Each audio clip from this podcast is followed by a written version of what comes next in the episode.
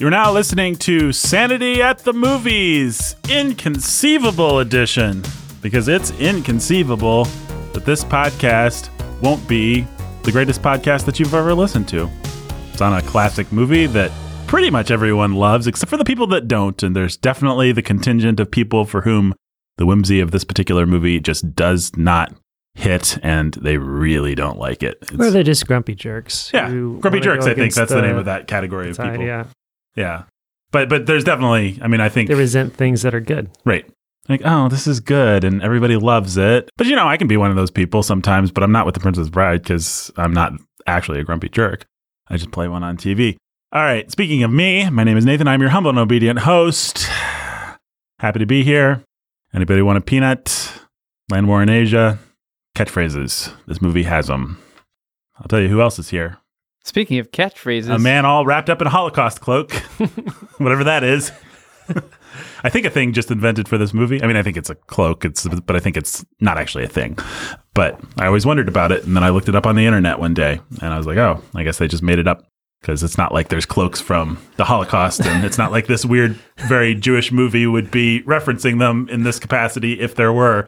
But Holocaust can also mean like flames, and so I think the fact that they set it on fire is is where mm-hmm. Holocaust yep. comes from. Makes sense to me. When they turn Andre into a monster. Anyway, he's a man. He's the, he's the Holocaust cloak of people because he's always burning with passion as we do these podcasts. His name is... Especially when we talk about a great movie like Princess Bride. And his name, of course, the Dread Pirate, Benjamin Solzer. Hello. Hey. Hey. How's it going there, man? It, it's it's good, you know. The Dread Pirate, Benjamin Solzer, takes some survivor, survivors.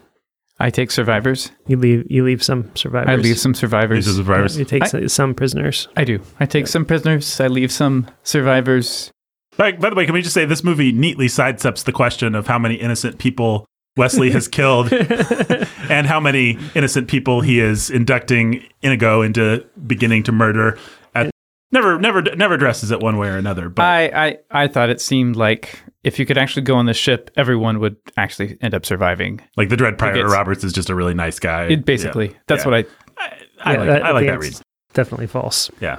Definitely false. Yeah. You think Wesley murdered hundreds of innocent people? Yeah, I think he had to. I think that's part of the shtick. And now he's saying that Inigo would be really good at yeah. mur- murdering. Well, I don't know. We'll decide. At the end of this podcast, we'll decide. And if we don't, if we go with Jake's version, then we will be forced to say this is a most wicked movie that no one should watch. Uh-huh. And speaking of Jake, why don't you introduce yeah. him? And the two of you might not survive. If, yeah. If I'm, that's who I've got to be modeled after. Yeah, you're the Red so. Pirate. Kinda, you can always tell us in the morning. Put the nails in your own coffin there, my friend. Yes, it is the man, the myth, legend, Jacob Menzel. He's been studying podcasting for years to avenge his father. Yeah. Yeah. My, my, a, a podcast did kill your father. And yeah. Six fingered podcast. Right. My, my name is Jacob K. Menzel.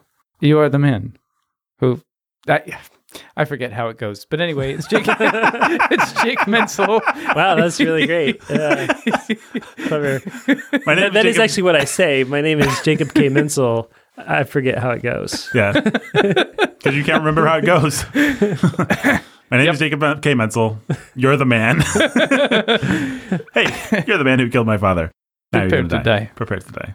No, my name is Inigo Montoya. You killed my, you father. Killed my father. You killed my father. Prepare to die. Prepare to die. Hey, you're the man that killed my father. Well, listen, guys, we are talking... Offer ab- me fame. Offer me power. Offer me everything Offer I want. I don't like how that moment plays out, although I like the fact that obviously he gets his revenge and it's very satisfying, but... I do I do not like a certain aspect of that scene. And I guess we'll talk about it when we get there. That's a little hook for the podcast. All right. But Princess Bride. We're talking about the Princess Bride, a movie that came out in nineteen eighty-seven. And this is part of our Staff Picks series.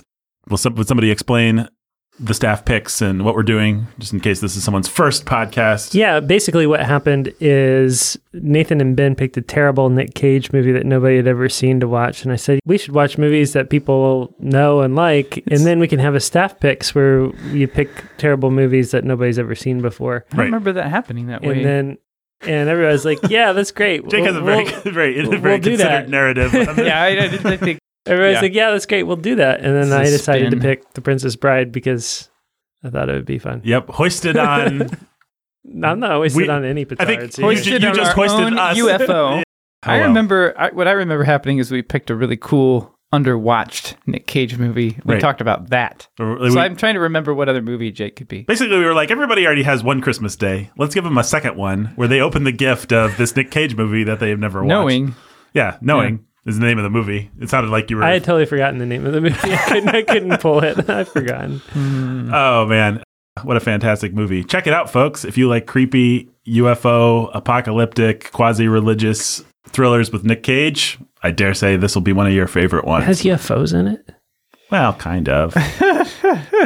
Spoilers, Jake. Remember, they, they, they could be the angels, maybe, or... The kids go on a voyage at the end. Oh, right. Yeah, yeah, yeah. yeah. It's awesome. It's pretty awesome. I was just trying to remember. Spoilers. Like yeah. Some Whoops. kind of E T meets uh, Close Encounters. Yeah. E T meets Close Encounters just sounds like two groups of similar aliens meeting. It's like well, saying... Well, you would have Knowing, but Nick Cage. yeah, yeah.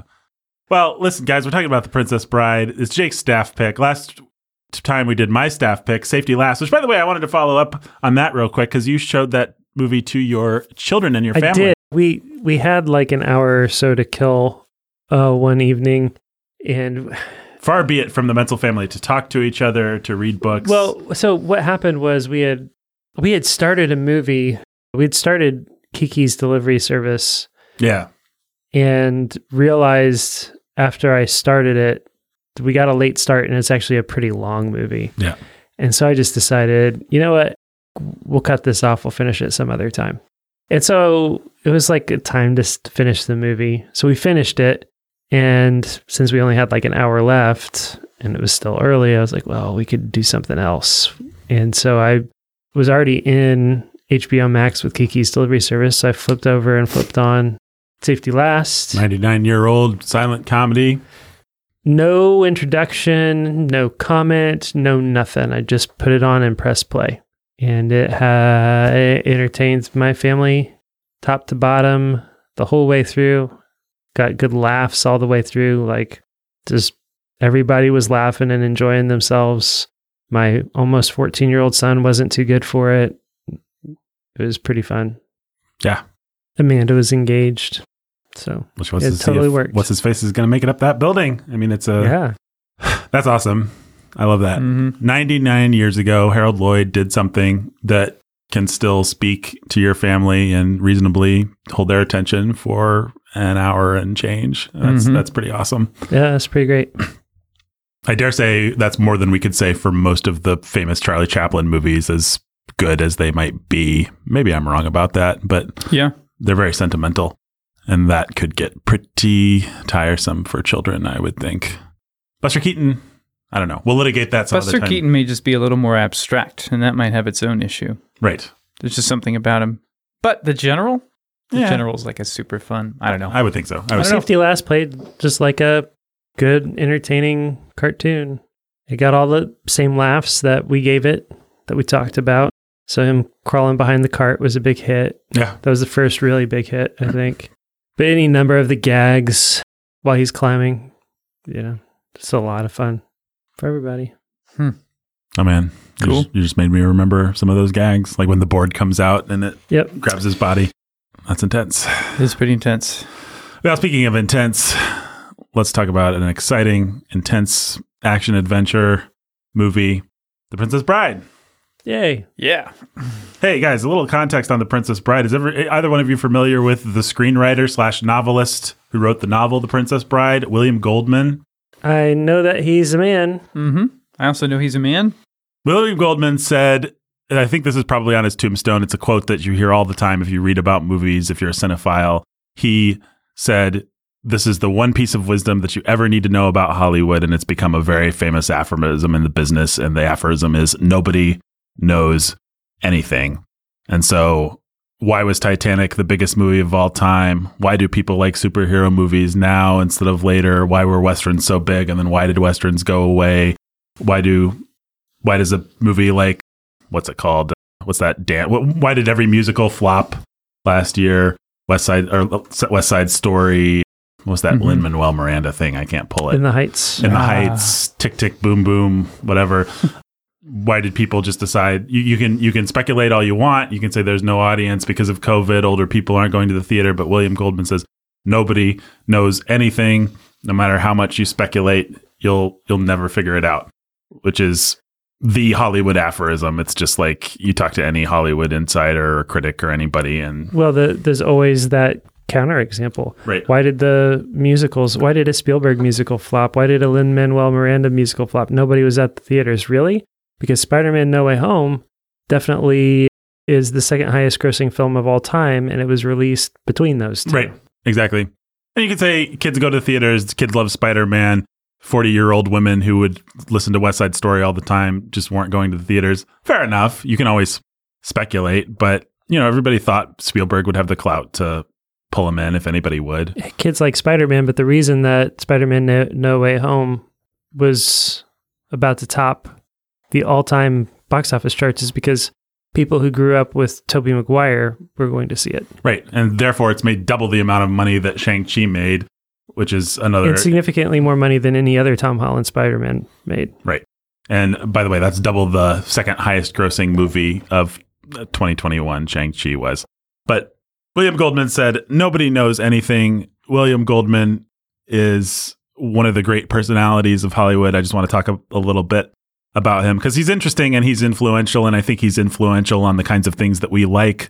I think you could argue that he gave us the Marvel movies, that he gave us, I don't know, probably the whole attitude of this podcast. Basically, William Goldman gave that nebbishy Jewish sense of self-awareness hmm. to the movies, and he did it through a movie that you've probably heard of or seen called, which I don't particularly like, but Butch Cassidy and the Sundance Kid. I don't really think holds up. I don't know. You guys seen Butch Cassidy? You like mm-hmm. Butch Cassidy? Mm, I don't know if I really like it, but I've definitely seen it. I even wrote a paper about it once in film class. Hey, there you go. That's the kind of movie you write. Which which can be a way to bring you to dislike a movie. Right. It can be a good way. Hey, write a paper about this movie. Yeah. Well, that is arguably, I mean, that is like the thing. Like Lethal Weapon is downstream of that. Die mm-hmm. Hard is downstream of that. That's the movie where they're going to jump off the off a cliff and say, oh, crap. They don't actually say crap mm-hmm. in the movie, but like just the whole Joss Whedon-y attitude, the whole kind of, we're in a movie and we're ma- we're wisecracking and we're kind of doing a play on a genre piece. Mm-hmm. I don't know. I mean, you can always find, it would be absurd for me to try to pin all of this one thing on this one movie. You can always find examples, but Butch Cassidy was the most popular movie in nineteen sixty-nine, and I really think it defined the whole tone of of modern moviedom. There's no Joss Whedon without it. There's no Lethal Weapon without it. There's no Marvel Cinematic Universe. There's no Robert Downey Junior There's no, like, like I said, there's probably no this podcast. Just there's no the internet. There's no, like, just self-aware, ironic, I dare say Jewish sensibilities William Goldman helped give us. Um, and, and Butch Cassidy was huge in nineteen sixty-nine. But backing up a little bit, he is, we don't have to go into his life too much, but he is a, a Jewish man who came from Jewish parents and I think fought in one of the wars. I forget which one, but became famous as a novelist first, not as a really popular New York Times bestseller like we've all heard of his novels. I think the only one that's really survived has been The Princess Bride. And I think probably it survived because everybody loves the movie, to be honest. Mm-hmm. But but he was a workman, journeyman novelist who wrote novels that were popular enough. Things like, and many of them were later made into movies like Marathon Man. You've probably at least heard the title of. I've seen that one. Um, it's got the famous dentist scene. Where, yes, it does. Where he tortures Dustin Hoffman by ripping his teeth out. And it's got the famous anecdote that we always like to repeat on this podcast where mm-hmm. Laurence Olivier said, try acting, my dear boy, for that very famous scene, which is the best anecdote, maybe of all time, but certainly the best Hollywood anecdote. So William Goldman sort of just breaks into the trade as a workman novelist and then breaks into Hollywood based on that, writes some detective screenplays, some genre stuff. But then in nineteen sixty-nine or, or leading up to nineteen sixty-nine, when Butch Cassidy comes out, he he kind of did the the thing that Shane Black would later do with the first script for Lethal Weapon. Every five, ten years, somebody sells a script for a huge amount of money. It floats around. Pulp Fiction was this way. That dumb movie that I hate with the two Irish guys was this way. Oh, yeah. I hate that uh, the thing. Boondock Saints oh, was this Saints. way. In the nineties, Harvey Weinstein was always finding the next bartender who had the script that was going to change the industry. Huh. And some of them, like Pulp Fiction, did, for better or for worse. Boondock Saints kind of did. Yeah. Sort of, maybe. I don't uh, know. But William Goldman was kind of the first one where he was making headlines, not just in the in, in industry papers, but in like regular newspapers, because he'd gotten the exorbitant amount of four hundred thousand dollars hmm. f- for the screenplay for Butch Cassidy and the Sundance Kid, because it felt so new and so fresh. And it's the story of these real outlaws. It's filtered through a Western. I don't know whether this is a movie that our audience will have seen. Have you seen Butch Cassidy, Jake? I, I feel like I've seen parts of it. It's kind of a dad movie yeah. a little yeah, bit. Definitely. It's the kind of thing that would be on T V back when people had T V. Yeah, I feel like I've seen parts of it like on T N T or something. Right. Like it's, that. it's definitely that kind of movie. But but it was just huge. And again, it tells this story, but but it does the crucial thing of playing sideways to the material just enough, while also being sincere enough with the material. I mean, it really is the template for Marvel. I don't think I'm being hyperbolic when I say that. Like, hmm. how can we kid the material and do the material at the same time and wring all the emotion that you would usually get out of the material, but also have fun with it and kind of wink at the fact that we're in a movie. So that's Butch Cassidy. Butch Cassidy is huge, launches William Goldman on a very famous career, or, or a very prestigious career, where he just wrote a lot of movies, most of which didn't become classics. He kind of got sucked into the system and became a script doctor. And so he helped throughout the nineties. He was do- he was a script doctor, which obviously I think just means, if somebody doesn't know, what's a script doctor? Somebody who comes in and fixes a sp- a script. The script isn't quite working for your popular movie. You hire somebody, usually their name doesn't even end up on the credits, but he he doctored things like A Few Good Men, basically all your favorite. Another Rob Reiner movie. Another Rob Reiner, which I'll get to Rob Reiner in a second. Yeah. But William Goldman, he just had a nice touch. He had a nice way with dialogue. He had a nice way with character, all, all of his qualities. And he had a nice, what we now call meta, or what we ten years ago called meta. Maybe there's a new word for it now. He's had a nice self-aware, again, I don't think it's unfair for me to say Jewish sensibility. Why am I saying Jewish sensibility? Uh, do you think any of our audience doesn't understand what I mean when I say that? I don't know. I mean, I guess, how would you explain that if somebody... Ironic. There's a certain kind of humor. Wry ironic. Wry ironic, gallows humor. I mean, it's not dissimilar to an Irish sensibility, or it's kind of like... Uh, This is not me being blasphemous. This is what they would say. It's, it's like, God has treated us poorly. You know, we've had a rough time of it. And so we've decided to have a sense of humor. Just one darn thing after another happens to our people. And what are you going to do? But kind of be self-aware. It's Tevye in Fiddler on the Roof, the mm-hmm. conversations that he has with God, you know, mm-hmm. oh, you're doing this to me again. You know, it's, it's that wry attitude about life and about the existential drama that we all find ourselves in. I really think William Goldman brought that t- to the movie. It's not like you couldn't say Humphrey Bogart in Casablanca has some of that, or you know, it's not like William Goldman was the first person to bring irony to the movies, but Butch Cassidy is just so, such a perfect and such a popular meta-textual, ironic artifact of its time, and it was pretty influential. But then William Goldman becomes a script doctor, works... The, the other thing he's famous for is All the President's Men. He worked on that. That's the other one that might be on his tombstone, along with Princess Bride and Butch. And then he worked on any number of things, oftentimes uncredited, that you may or may not heard have heard of. Had a little something to do with helping Affleck and Damon make Good Will Hunting into what it was. Told them to get rid of the subplot where the C I A was trying to induct Mister Good Will Hunting into its ranks because of his super brain powers, which is arguably a pretty smart move for a script doctor to do.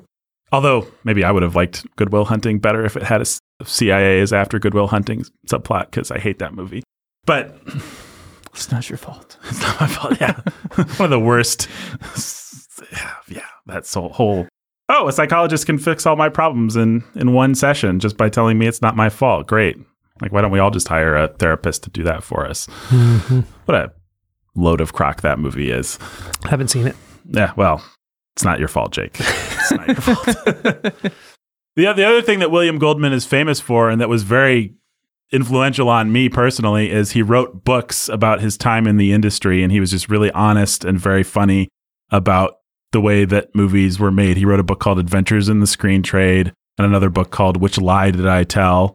And he just talked about how movies get made and what the process was like of being a screenwriter, watching his ideas get twisted around what stars want and the sensibilities of the people that he had to work with. And if you want an accurate, funny look into how it actually works and the business of it all and the way that great ideas get corrupted by going through the machine that is Hollywood, you just cannot do better than those books. They are really entertaining. I don't know who among our audience has time to read a book just about one man's experience in Hollywood, but if you wanted to read one, William Goldman, I mean, I'm sure he's probably crude and profane in some places and is talking about a crude and profane industry, so let me not recommend it with no caveats, but he wrote some pretty fantastic, some of the best books about Hollywood insider, good enough that he kind of became persona non grata for, for a while in Hollywood because he was just too honest about, I, I remember he talked, he wrote a thing about the disaster that was, you guys remember that movie, The Ghost in the Darkness, the Val uh-huh. Kilmer yeah. lion, lion hunting movie? I remember liking no. that as a, as a teenager. Well, he just talked about working with Michael Douglas and how Michael Douglas was originally a producer and they were doing all these cool things where you were never going to know the backstory of this character and it was going to be really artfully done. And, and Michael Douglas was all on board with it. But then Michael Douglas decided to play the character and suddenly, hey, well, Bill, we need you to come in and write a sympathetic backstory for this guy. And it's like, we're going to corrupt. He tells story after story in his book of stars' egos, stars needing to be the heroes of these stories and how that often corrupts what otherwise would have been a good story because screenwriters just have very little control over what happens to their, their product. So you can't just, it's not about what makes the best story. It's about what makes Michael Douglas look good or Robert Redford or, or whoever. In nineteen seventy-three, he wrote the novel, The Princess Bride, and it is the thing that he put the most of his heart into. And he loved it and always talked about how much he loved it and how sincerely he loved the characters. However kind of ironic he is, you know, we can talk about how much the movie is kidding and how much the movie is being sincere, but William Goldman, I think, loves Buttercup, loves Wesley. He tells the story of killing Wesley in the pit of despair and then looking up from his typewriter and saying, oh my gosh, I've killed Wesley, bursting into tears and being inconsolable for a couple days until he solved the problem of how to bring Wesley back. So, so he loves, he loves this material and I think really loves it unironically. But he also has, have you read the book for The Princess Bride, Ben? No, I assume no I've not read it. No. I kind of would like to now. So, I, the, so I know plenty of people who have. But. It's fantastic. It's a little bit different. It's a little bit more serious. Obviously, it doesn't have Billy Crystal show up two thirds of the way through and just do Billy Crystal jokes. I wouldn't mind. What? Yeah, and, yeah, we'll get to that. But yeah, but but it also what it, it lacks. The movie is so clever and wonderful in giving us this grandfather wraparound story. But there's no reason for the book to have the grandfather wraparound story. What the book has is the wraparound story of a man written from the first person called William Goldman. He just writes it as if he's himself. And he's talking about how much he loved the book by L. Morgenstern, or whatever the guy's name is, called The Princess Bride, and how his dad used to read it to him. And he goes on and on about how, what a great adventure story it was. And then Bill Goldman finally gets his hands on a copy of The Princess Bride and realizes that it's just this boring political treatise on how stupid the people of Florin were, or how like it, like it's it's this long, boring book. And so William Goldman, and so if you if you find a copy of, he tells it as uh... yeah, he basically cuts out all the parts that his dad used to cut out when he was, and just makes it into a great adventure story. And so to this day, if you find the book in, in your bookstore, it will say The Princess Bride by L M Morgenstern or whatever, abridged by William Goldman, which is a, which is just a big meta joke, but he has a lot of fun with it. He will stop in the middle of the book and say, here's a here's another part where Morgenstern just goes on about Florin's politics and makes some great satirical points, but I cut them all out so that we can get to the pit of despair. So he he just has a lot of fun with that kind of thing.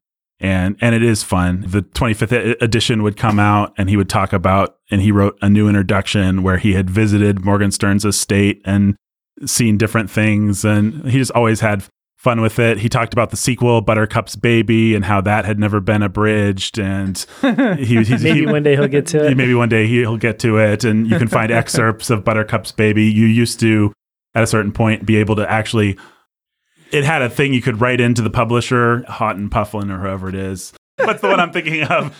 Penguin, whoever it was. You could write to them to get Buttercup's Baby.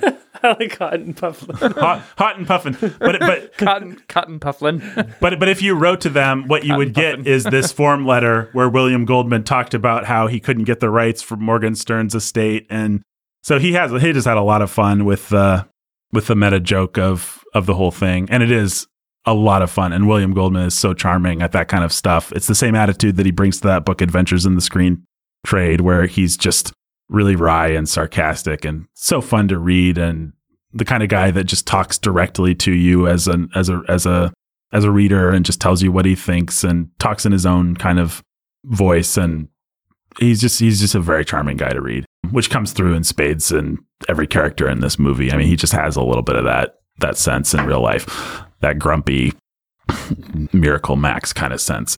But he did take. He does also take the story sincerely, which is important. And it came out of, as these things often do, a story that he was telling to his daughter. He had two daughters, and in the most stereotypical way possible, he said, "What do you want your bedtime story to be?" And one of them said she wanted a story about a princess, and the other one said she wanted a story about a bride.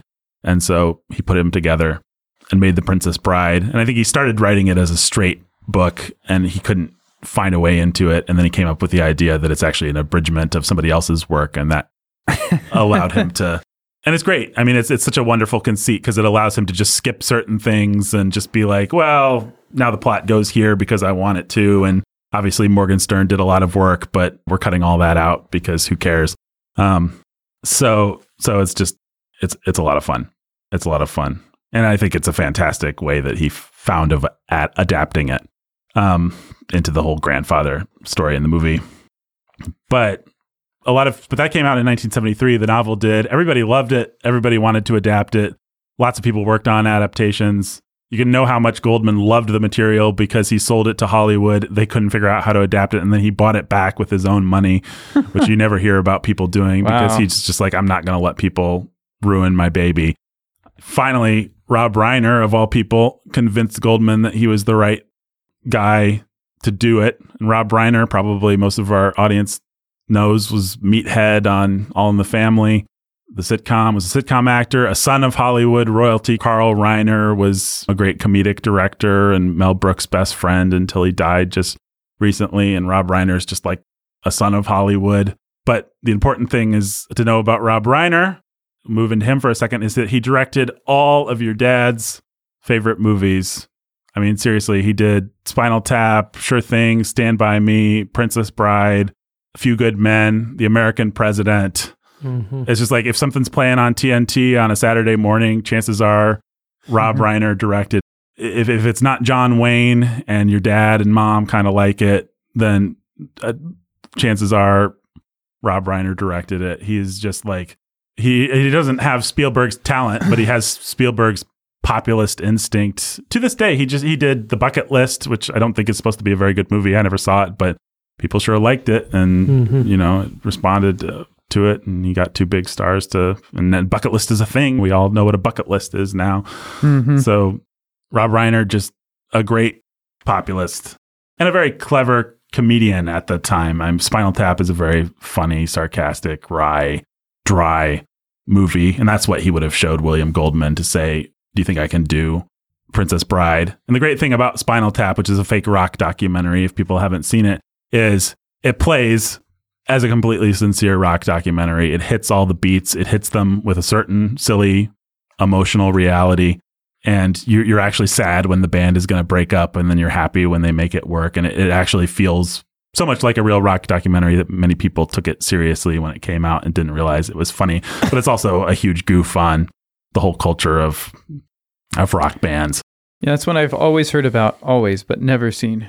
It, it spoofs things that are gross about rock bands, and so I'm sure it has profane language and stuff like that. In fact, I know it does, but but it is very funny. And Christopher Guest, who plays Count Rugen in this movie, is hilarious in it as the lead singer of Spinal Tap.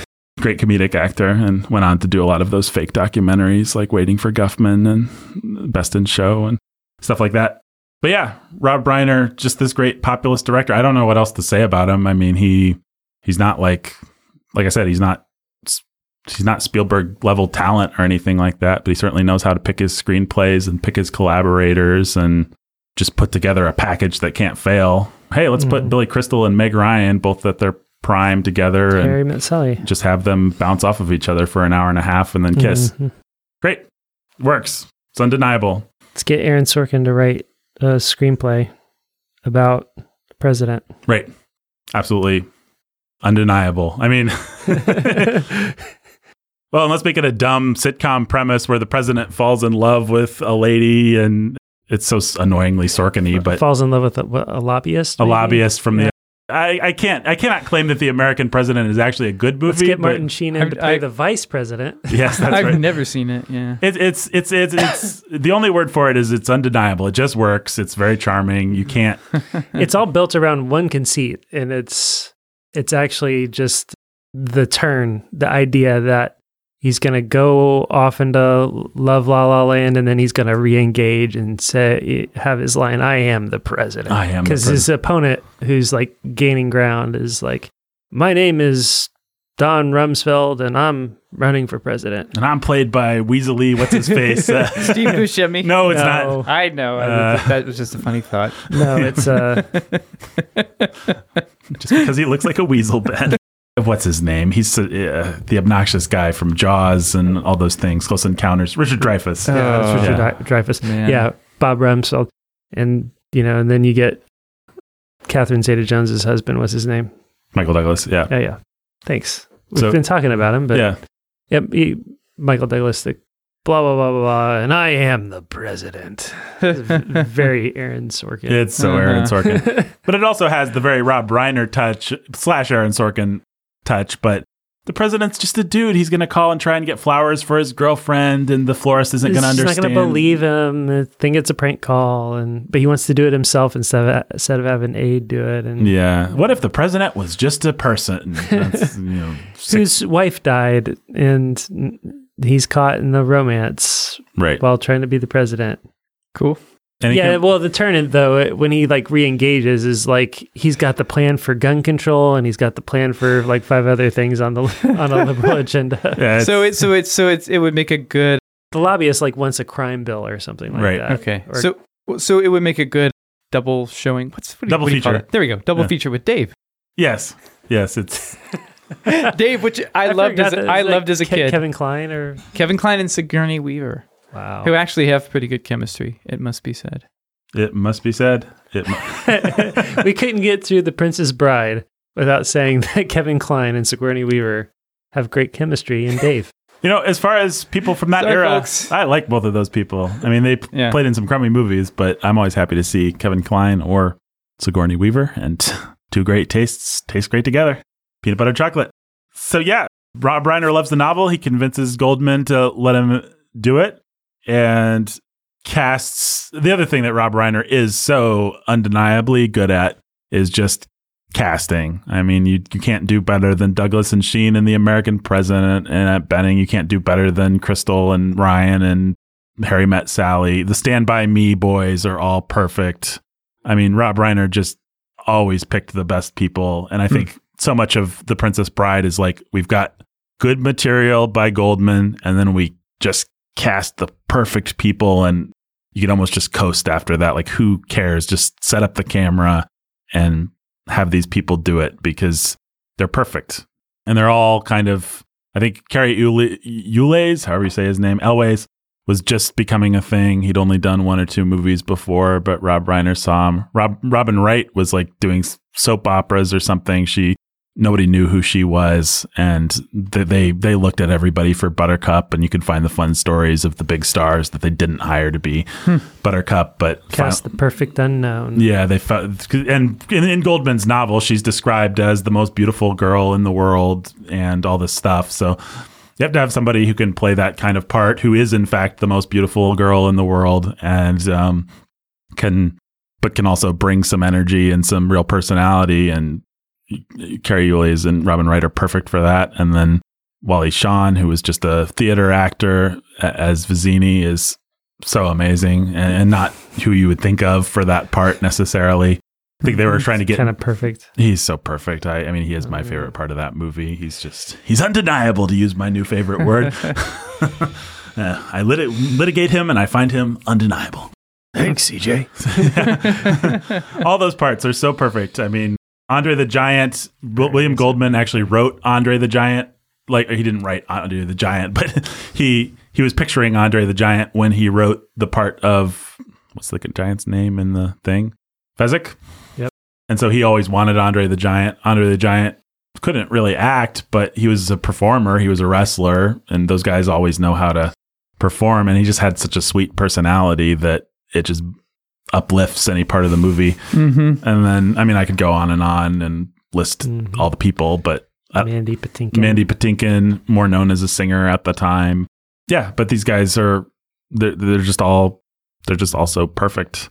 I don't I don't know that I have any particular context to add about any one of them except for Ryan just cast the, or yeah, Ryan Rob Reiner cast the heck out of this thing. And then he's a workman, like, kind of pedestrian director. He's not much of a visual stylist or anything mm-hmm. like that. I wouldn't say that.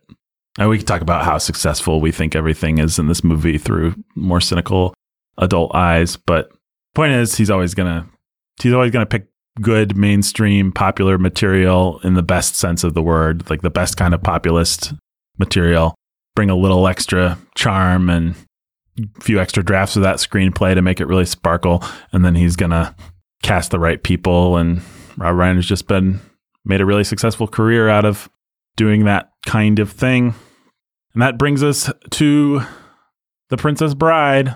I guess the only other piece of context is it was a critical darling. The critics loved it, but th- when it came out in, what did I say, eighty-seven, the, the the studio just did not know how to sell it. Like, is this a comedy? Is this an adventure? Do we pitch it to kids? Do we pitch it to cynical adults? Like, who is this movie for?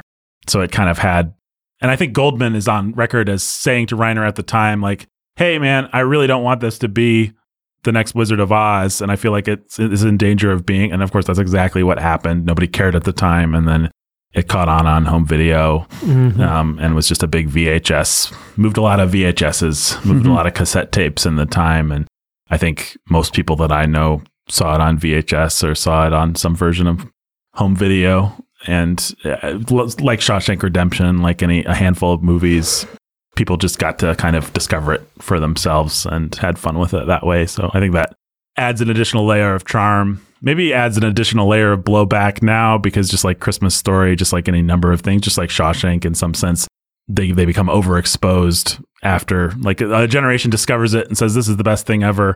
And then, and then really pushes it on the next generation. I don't feel like I've ever I've had, I've heard of comparable blowback to Christmas Story or whatever the other one I just named. Even Shawshank. even Shawshank, people love Shawshank, but it feels like it's not as beloved as it was maybe a decade ago or fifteen mm-hmm. years ago. Mm-hmm. Uh, but Princess Bride, people don't seem to tire of. It's it's just a perennial favorite, and everybody loves it, and it's a classic. And we're here to tell you what a true piece of garbage it is. Spoiler twist. That's great. Ben, what are your general big picture thoughts on The Princess Bride, and what context or uh, what, what baggage do you bring to The Princess Bride? I saw it when I was a kid, saw it a bunch of times. Remember the famous torture machine scene with the apples rolling yes. down? Yes, I forgot about that. That big apple. Part of the yeah. mechanism. Right. Um, I fabricated that memory for some reason. I don't know why. I liked The Princess Bride as a kid. I liked it a lot this time. I don't know if I'd seen it, the whole thing, as an adult. I was trying to remember if I had. Maybe not. So maybe... Yeah. Did it strike you much differently? Like, were you laughing at a bunch of stuff that you used to find exciting, or? No, I, I don't think so. I think that, I, I think as a kid, I remember finding the whole thing. No, no, I can't, I can't, I can't reconstruct what I thought as a kid. So I just, I liked it. I enjoyed it a lot. Not much more to say till we get to the specifics, I think. It was a lot of fun. Yeah. I grew up with it and have always loved it. And... part of why it's my staff pick. And it, yeah, I was going to say, and it, no, no particular reason beyond a little bit of vindictiveness that we talked about last week. And yeah, I mean, I guess people are coming fresh to this. It was a little vindictive. I wanted to do a different movie, and I got sidelined, and I actually, the vindictive part is, it's kind of movie that Nathan actually, I know he's multiple times been, we love it, it's great, but likes to be annoyed by, or talk about it being annoying, or talk about the popularity of it being annoying. Yes, I'll get to that in a second. But, so yeah, that was part of my, it was a little vindictive, and a little, and part of it too was just like, wouldn't it be funny if instead of picking something obscure, I picked something that everybody's seen? Right. I was really pushing for you to make us do Robert Redford's The Natural, or, or some weird sports movie that nobody's seen, which there is really no weird sports. There's there's not like a esoteric sports movie that no one's heard of, but right. I thought maybe you'd make us do something a little off the beaten path, but but I think it is funny to have whatever crazy thing is Nathan's silent movie and Ben's Japanese Japanese movie sandwiched between one of the most mainstream popular movies, movies of all, of all time. time. Yeah, yeah. So I don't know. I just sort of grew up with The Princess Bride. There's never a time of it not really being around. It was came out in eighty-seven. I was three. And so just sort of always there.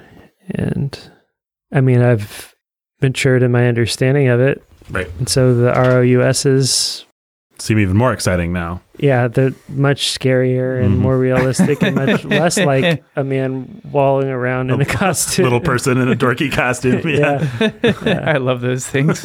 It It is fun to see sort of how some of those things really did play sincerely for scary moments or whatever as a kid. Like yeah. it had, had something more visceral to them, but how light they truly are. Like there's some things made in the eighties like that that ha- evoke the same sorts of feelings, but mm-hmm. th- they are dark. Right. They have a real edge. They do right. have a real edge. Oh, yeah. That yeah. like is aggressive or mean. Any Amblin product generally. Yeah, is it's like going to have stuff like that, oh, that yeah. like you yeah. go back and are like, man, that, that was kind of an attack on the kids that saw this movie. But you go back to The Princess Bride and it's, it's none of that. It's just mm-hmm. super sweet mm-hmm. and a lot of fun. And so, yeah, I, I love it. I think it's just as a piece of craftsmanship. I just think it's it's about as genius level as it gets. The, like, there's so many there's so many jokes packed into so many scenes. Jokes, quotes, memorable lines. I mean, I was just trying. I couldn't come up with a metaphor that wasn't corny, but I was just like, this screenplay is Michael Jordan on a good night. I mean, it's just yeah, like William just Goldman like, could not do anything wrong. He was every, so in the pocket yeah. with this, mm-hmm. this as every a piece of writing. Scene has multiple jokes and like in, in some of it's like in the acting and the direction, it's the look that Humperdinck gives to Rugen. Yeah. You know, it's this like yeah. the, the, the gay subtext that's like simmering. I Which mean, is always nice. How the villains were in those old like Errol Flynn movies. Claude Rains and Basil Rathbone would always be kind of gay. But this one's making fun of it in yeah. a really great way that like you can't even argue with. Like it's just hilarious. I don't know. I just loved it. And, and as a kid, like even, I mean, I don't, I still don't care how dopey that sword fight is. It's my favorite sword fight in film history. Uh, Montoya versus uh, the Man in Black, the yeah, first one. Yeah, absolutely. That's great. I mean, uh, I mean I've, I, I, I know that what's his face is a truly great Rathbone or whatever. Right. But still, I mean, this is a parody of that sort of thing, but also it's super fun. It's funny how many, well, I guess we'll get to it when we get to it. My my big thoughts, I remember watching this movie as a kid. I remember our family being told, you got to see The Princess Bride. So we had the perfect experience of, we don't even know what this is, but you know, everybody says we have to rent it. So we got the V H S and we watched it and didn't really know what it was. And it, it sneaks up on you. It's so wonderful how the movie works because you start in the kid's bedroom and you're like, what is this? And then you get that really dopey love story and you kind of start to, as a kid, have the same reaction that Fred Savage is having. Mm-hmm. And then they puncture it perfectly with Fred Savage. Wait, wait, wait, is this a kissing book? And I remember my dad, Belly, there's, I, there's a few movies that I remember. I think everybody, if their dad was around at all, they can probably think of the times when their dad really belly laughed. And I remember him belly laughing at Billy Crystal, for better or worse. We'll get to that. But also Fred Savage stopping the kissing, like the first time Fred sat. And then, and then when Grandpa says, it was a very emotional time for Buttercup. And the kid says, oh, please, or something. Fred Savage is kind of amazing in this movie. He's, he's he fantastic. Great. He's fantastic. But watching it again, I, the thing that I can most compare it to is the old Batman, uh, Adam West thing. Because when I was a kid, that just played one hundred percent sincere as an exciting Batman story to me. Mm-hmm. And and watching it now, it's like such such a perfect parody and so silly and so like sarcastic. I've actually never gone back to it since I was a kid, like staying the night at my grandparents watching it on Nick at Night. So it, it just plays, I can like remember th- scenes and I in in things and think, oh yeah, those can't be fun, but I've mm. never actually gone back to it to experience it that way. If you do, you'll just, I mean, it's it's ridiculously silly. And I would say in a way that Princess Bride isn't, it kind of, you go back to it and you're like, oh, these guys actually hated Batman. like, right. Uh, whereas The Princess Bride has, I th- better than anything I can name, I, I don't want to be hyperbolic because, you know, but it's like, they really love this genre. They really love adventure stories. They really love fairy tales. And it's so silly. And in certain places, it's so silly. Like he's going to throw the sword up and then he's going to like walk over and grab the sword. It's just going to dangle. Do three flips. Yeah. Three spins. Like, like it's so, so like over the top, just straight up parody.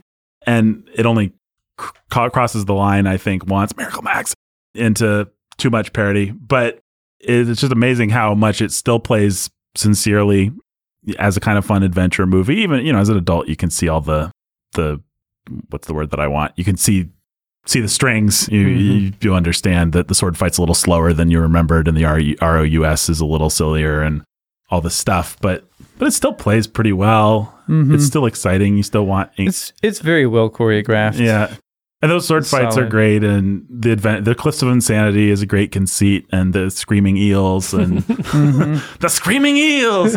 But there's some stuff that's so funny that I just never even realized was funny. Like I just thought Humperdinck was a villain as a kid, and watching him again, I think he got some of the biggest laughs. Oh just, yeah, oh he's um, so funny.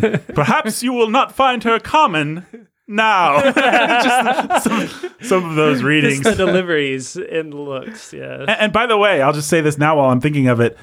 I think that guy's doing James Mason. I think I think he's doing oh, James Mason. Yeah. He's he sounds so James Mason. I, it was in my head because we just watched North that's, by Northwest. That's, oh, yeah. That's perfect. It, it's it's and then the guy's an American actor. He's not. That's not his real accent. But I just think he's trying to. He's doing a, a straight up James Mason because it's very close to how Mason delivers that stuff.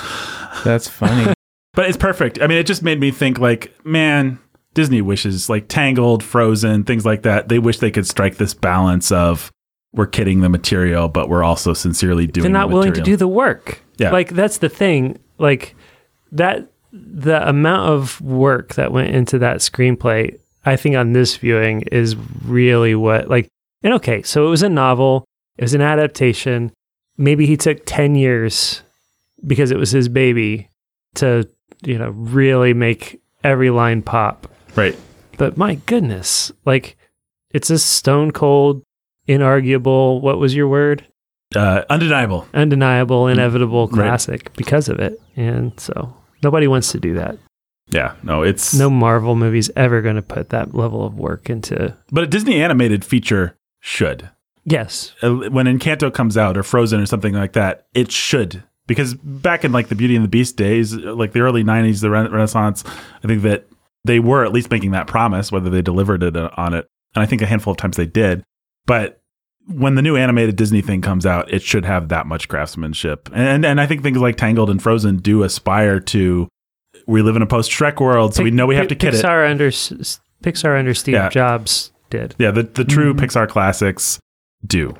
And I just watched, I don't remember why, but I think Meredith had it on or something. I just watched Toy Story, the original Toy Story, not too long ago. It was just on. And mm-hmm. I, I think it was a Christmas day. They had it on for the kids, and I sat in there for a while. I take back anything bad I ever said. I want to publicly repent of ever doubting the greatness of the original Toy Story. Um, I remember it being great, but yeah. I haven't gone back. It's fantastic. No, it's really great. We'll just have to do it. Cool. Um, Love the, to. The only thing it suffers for is the fact that it was one of the first... The animation sucks. C G I. Relative to now. Yeah, so it, it suffers a little bit in the C G I animation department. But, but the design... Um, no, everything. It, awesome. It's just an awesome movie. Well, speaking of awesome movies, The Princess Bride is an awesome movie. Let's go through it. So we start with Fred Sa- Savage versus Grandpa, Dawn of Justice, first scene.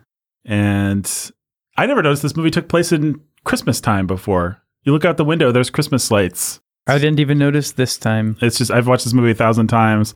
Adds a nice little level of it's a cold day. He's home from school. Winter break is just around the corner. Like it, mm-hmm. they, sh- they should have emphasized it two percent more maybe, but it's a nice little touch that's there if you're watching it. Come in, H D. Comes in with his hat and his coat and his scarf. Yeah, yeah, yeah. Uh, man. Doesn't take it off until he gets in the room. Yeah, yeah, yeah. Peter Falk is so awesome. I should have mentioned him in my perfect casting. I mean, I've always...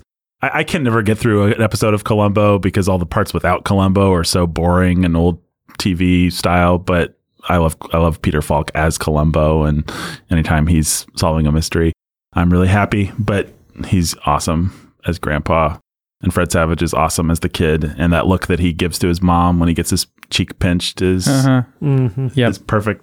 And I, and already you've got so many classic lines. When I was your age, television was called books. Your vote of confidence is overwhelming. Mm-hmm. Yeah.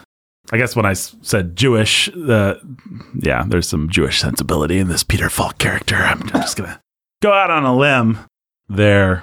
So I don't know. Any, anything else you guys want to say about this fantastic wraparound story? No, I think about it all the time. Every time I am looking for something on my my person, mm-hmm. I think, all right, all right, all right, Where's, all right.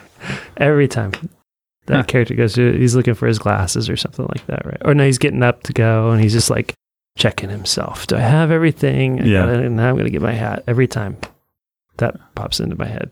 No, oh, it's perfect. It's weird watching a movie as an adult that you loved as a kid because it feels so much shorter.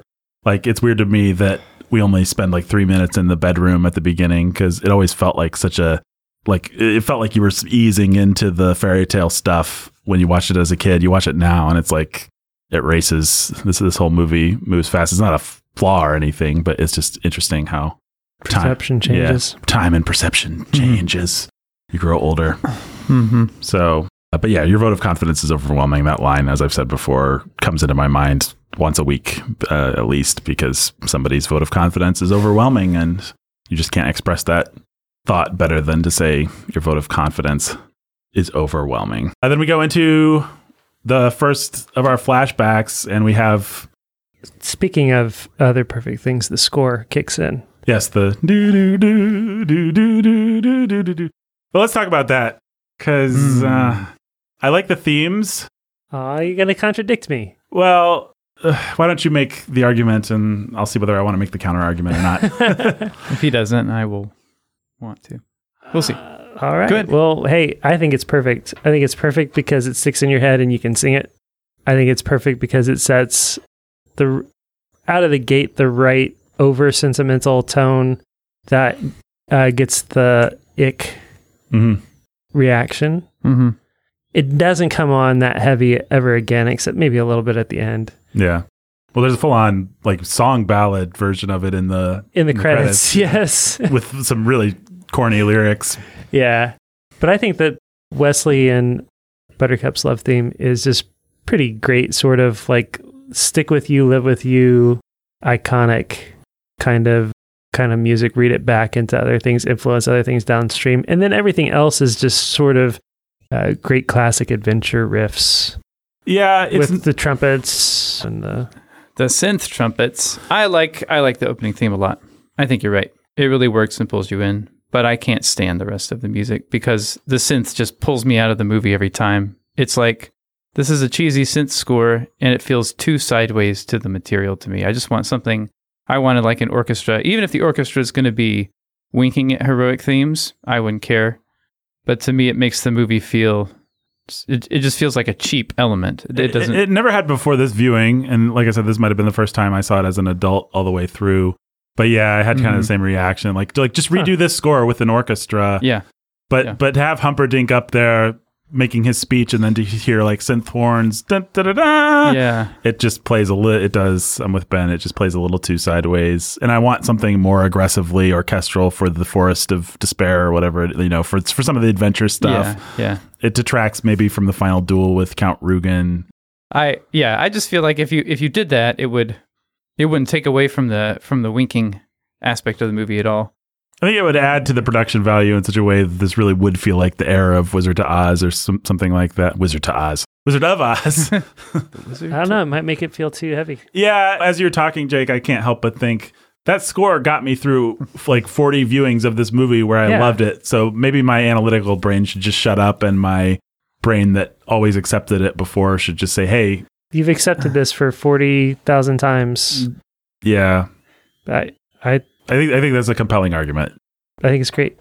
It's a, it's part of a, I think if it was too heavy, if it was too orchestral, if it was too anything more than it is, it wouldn't feel like the light, fun kids' joyride that you can laugh at as an adult. I that think it, that it does. I, I mean, Disney and Pixar pulled it off in their sco- Toy Story as a very light orchestral Randy Newman kind of a score. I just, I think it could be. It uses off. a pop song. Yeah, I know, I know, but there's something about just the synth, the synth of it all that that that brings it down for me. I don't like when orchestras pretend to, or when synth pretends. Like, I love a synth score, like a Stranger Things, as everybody would think of now, like a sure. John Carpenter Blade score. Blade Runner, blah, blah. Blade Runner, yeah. Sure. If it's just like... Even, it, even Chariots of Fire, actually, I accept. I, yeah, you have to. It's undeniable. Chariots of Fire. Um, yeah. But even Chariots of Fire, though, I'm kind of like, uh-huh. could we just get an orchestra to play this? Well, to be fair, I haven't seen that one. Maybe as an adult. Yeah,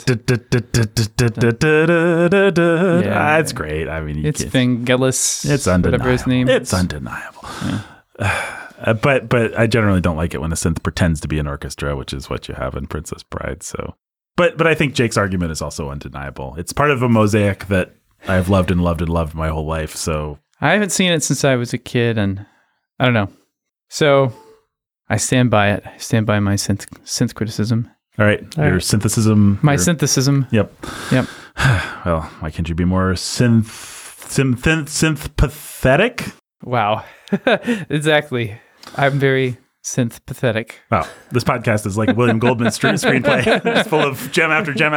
Well, let's talk about that opening scene. So we have the undeniable score. And I think we all agree that the actual Wesley and Buttercup theme as used in the movie is pretty good. Oh, yeah. Me, yeah, me and Ben are more complaining about the adventure music. Uh, yes, think. correct. Man, I never noticed what a big ask this was as a kid. Like, yeah, you're going to have Fred Savage puncture it, but you also have to tell a completely sincere love story that hits and that sets the emotional rules for this couple. And the whole love story is two of the most attractive people in the world simmered for a while and then fell in love. And that's it. And we don't even know. I mean, I and guess. It was true love. And it was true love. And that means something special in this story. Right. but but As they have. It does in life. it's, it's just, it makes Not you. Not just any kiss. Yeah. You just imagine the wrong two people playing this, these parts, and none of this would work. It would fall apart mm-hmm. right there. You need two people that you just like. And you need her to be able to play the right kind of haughty and him to be able to play the right kind of faux submissive slash, I really know I've got you, babe. Like, that stuff's really hard to do, actually. It's really easy to take for granted. It doesn't look like they're doing anything all that exciting. It's the, the two most thankless parts compared to all the other colorful parts. But if they don't nail this boring part at the beginning. It it, it, it all hinges on, can he actually get that pot down for her? Yeah. And what's she going to look like when he does? And what's he going to look like when he does? And they pull it off really well. And not to be a Christian crank, but the reason that you listen to this podcast is because we're Christian cranks. And if we're able to actually build a little love story on actual realities between men and women, which you couldn't do, which is why something like Frozen can't operate with this kind of shorthand, because they have to subvert sexual dynamics, whereas this movie just very quickly evokes them, mm-hmm. and even in its silly fairy tale way, it's pretty potent. And they're they're both just very good at it. And then we have the first big laugh of the movie for my dad, at least, which is when Fred Savage punctures it with "Wait, wait, wait! Is this a kissing book?" And then I just want to repeat it again because it might be my favorite line from the movie. It's so stupid, but uh, the fact that this novel actually includes the sentence. It was a very emotional time for Buttercup. And the way Peter Falk throws it off, it was a very emotional time for Buttercup. Yeah, that's pretty great. And then Fred Savage, I don't believe this. Like,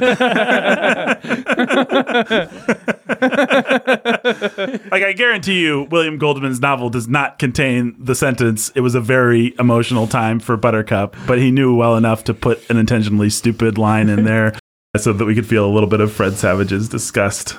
Murdered by Pirates is good. Murdered by Pirates is good. Oh, man. Yeah, it's so great. It's so great. But yeah, but then we go to the king's big announcement, Humperdinck's big announcement. Perhaps you will not find her common now. I don't know what to say about that. Besides, I just found every everything with Humperdinck was my favorite part of this movie now. Yeah. Like, he's he's so stupid. So the guy's giving such a great... He's, uh, yeah, yeah, he's he's the best. Chris Sarandon, Susan's husband, and where she gets her name from. She's Susan somebody else, but she married Chris and became Susan Sarandon. So he bequeathed the great Susan Sarandon to us. Thank you, Chris. Uh, what else have we seen him in ever? I didn't know. His, I thought his name was Chris. Uh, it's Chris, Chris Sarandon? Yeah, Christopher Chris. Guest is Count Rugen. Oh, right. Mm-hmm. I so just confused them in my brain. Yeah. I know we've seen him else in something else. He's okay. One of those guys that pops up in things. Hmm. Most well known for The Princess Bride, doing the voice of Jack Skellington in The Nightmare Before Christmas. Oh, he has a great voice. Apparently, he plays the gay lover in Dog Day Afternoon, which is a movie I've seen, but I don't remember him. He would. I know of very, that movie. Very young in that. He was. He's known for Fright Night and Child's Play. Yeah, I don't know. I'm sure he hmm. seems like the kind of guy that probably pops up on T V. And if I took the time to go through his, well, I remember I don't like Nightmare Before Christmas, but I like Jack Skellington. Yeah, he does it, a great he does a great job. Yeah. Although, of course, Danny Elfman is singing Jack Skellington's part, and that's yeah. maybe sixty percent of Jack Skellington's performance. Yeah, not a lot popping out at me on this guy's I M D B. He did voices for Tailspin. Just feels like a journey, hmm. a good journeyman huh, actor. All right. But man, he's fantastic as Humperdinck. He's so funny. And I never noticed it as a kid. Like the, mm-hmm. That was a complete surprise to me that Humperdinck was anything but just the square kind of boring villain that wasn't as interesting as Count Rugen. But he was my favorite part of the movie this time, I think. Well, that's not true. But because we're about to get to the actual best part of the movie, which is our three kidnappers. The trio. Mm-hmm. And uh, what's his face? Rex the dinosaur. Uh, Wally Shawn. Wallace Shawn is... Wallace Shawn. So great. I don't know, just want this podcast to be us talking about each scene and saying, so great. But what else do you say when you're talking about The Princess Bride? Man, those guys are so fantastic together. All three of mm-hmm. them. Three three really weird, different energies. We've got Andre the Giant, who can't really act, poor, but is just really sweet. Three poor lost circus performers. Uh, and Wallace Shawn says to this day that he didn't really understand it. It's not really his style of comedy. Reiner had to talk him through everything. Somehow he got it in his head that they had want, they had gone to DeVito first. And so he was afraid of being replaced by DeVito the whole time. And so he didn't really have a good time making it. But to this day, of course, somebody comes up to him every day and says inconceivable uh-huh. or says land war in Asia or yeah. you know, it's going to be the thing that he's most remembered for, which, which he doesn't. He's not one of those jerks resents that, that resents it. He's happy, but it's just like he did a thing. He barely knew what he was doing, and now it's absolutely iconic.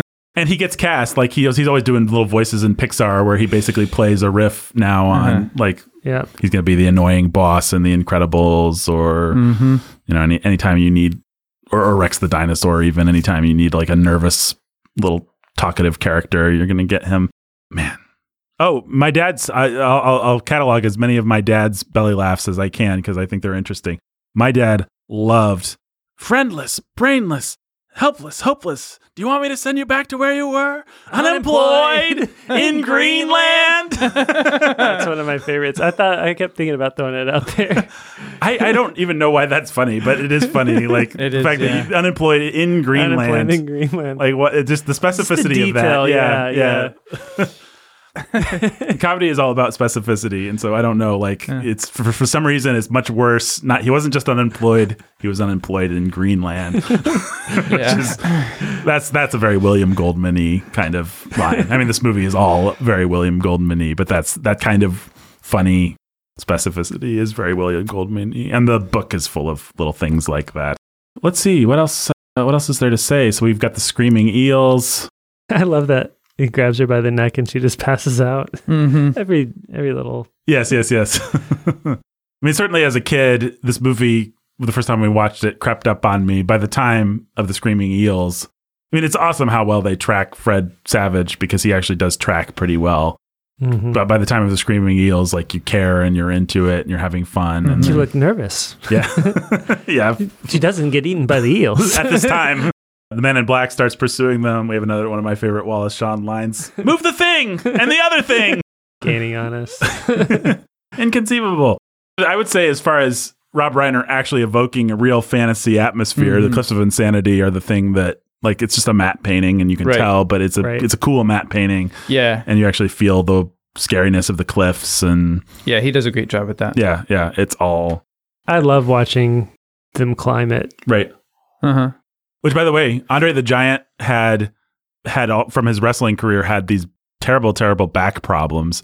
Hmm. And so he could not lift anything. Like, they hired a real giant and they had to use cables for when Robin Wright fell and falls into his arms at the end when she does the graceful fluttering thing, and mm-hmm. she's hol- he's holding her, and, and when they're going up, Andre the Giant could not bear any weight, which he was ashamed of. But it's just kind of funny, like, they they paid good money for the most famous giant in the world, and they they had to hire stunt giants to do any kind of giant stuff. That is really weird. But they all talk about how sweet Andre the Giant was. Everybody loved that man. Yeah, people just loved him. There's a documentary I've always wanted to watch. I think it might be it might be one of those E S P N thirty for thirties or something like that, but I think it was a Bill Simmons thing. Yeah. But I mean, I've seen enough clips of it and heard enough anecdotes and stories that pretty cool guy. It sounds like he was just a really sweet guy who handled his not it's not exactly a disability, but the fact that he became a giant, he just he he parlayed it into something really well. It's uh, they they say he like wanted to see the world, and he figured, you know what, the best way that I can do that it is It kind of to- was a disability. It kind of was a condition that it he knew was going to kill him. You know, and, and it did, and right? it did, yeah. yeah. Mm-hmm. But but it sounds like he just handled it cheerfully, gracefully, said, what's the best way that I can make the most of it? And it turned out by being a wrestler, of all things. Hmm. And so he went and took his lumps as a wrestler, made his money for his family, got to see the world like he wanted to do, and really loved being a part of The Princess Bride. If you watch any of the retrospectives or listen to anybody talk or read Cary Elwes' book or anything like that, everybody just talks about what a sweet guy and how much they loved Andre the Giant and how much they miss him. And yeah, so I think, and he just, it, it comes through in the movie, like how much everybody likes him and how sweet he is. It's mm-hmm. like, it's one of the, the secret charms of the movie. But we get to the cliffs. Inconceivable. You keep on using that word. I don't think it means what you think it means. Obviously, probably one of the top ten lines that people like to mm-hmm. quote. Quit rhyming and I mean it. Oh, yeah. We skipped over. Yeah. Anybody want a peanut? Which I don't think is from the novel. You can imagine it would be weird if you wrote that into a novel, but it works really well to establish those two guys. It's so perfect. The chemistry between the different characters that need to have chemistry is the kind of thing that I guess you can just give it to Rob Reiner. He knows how to cast people that seem to really like each other and work well together.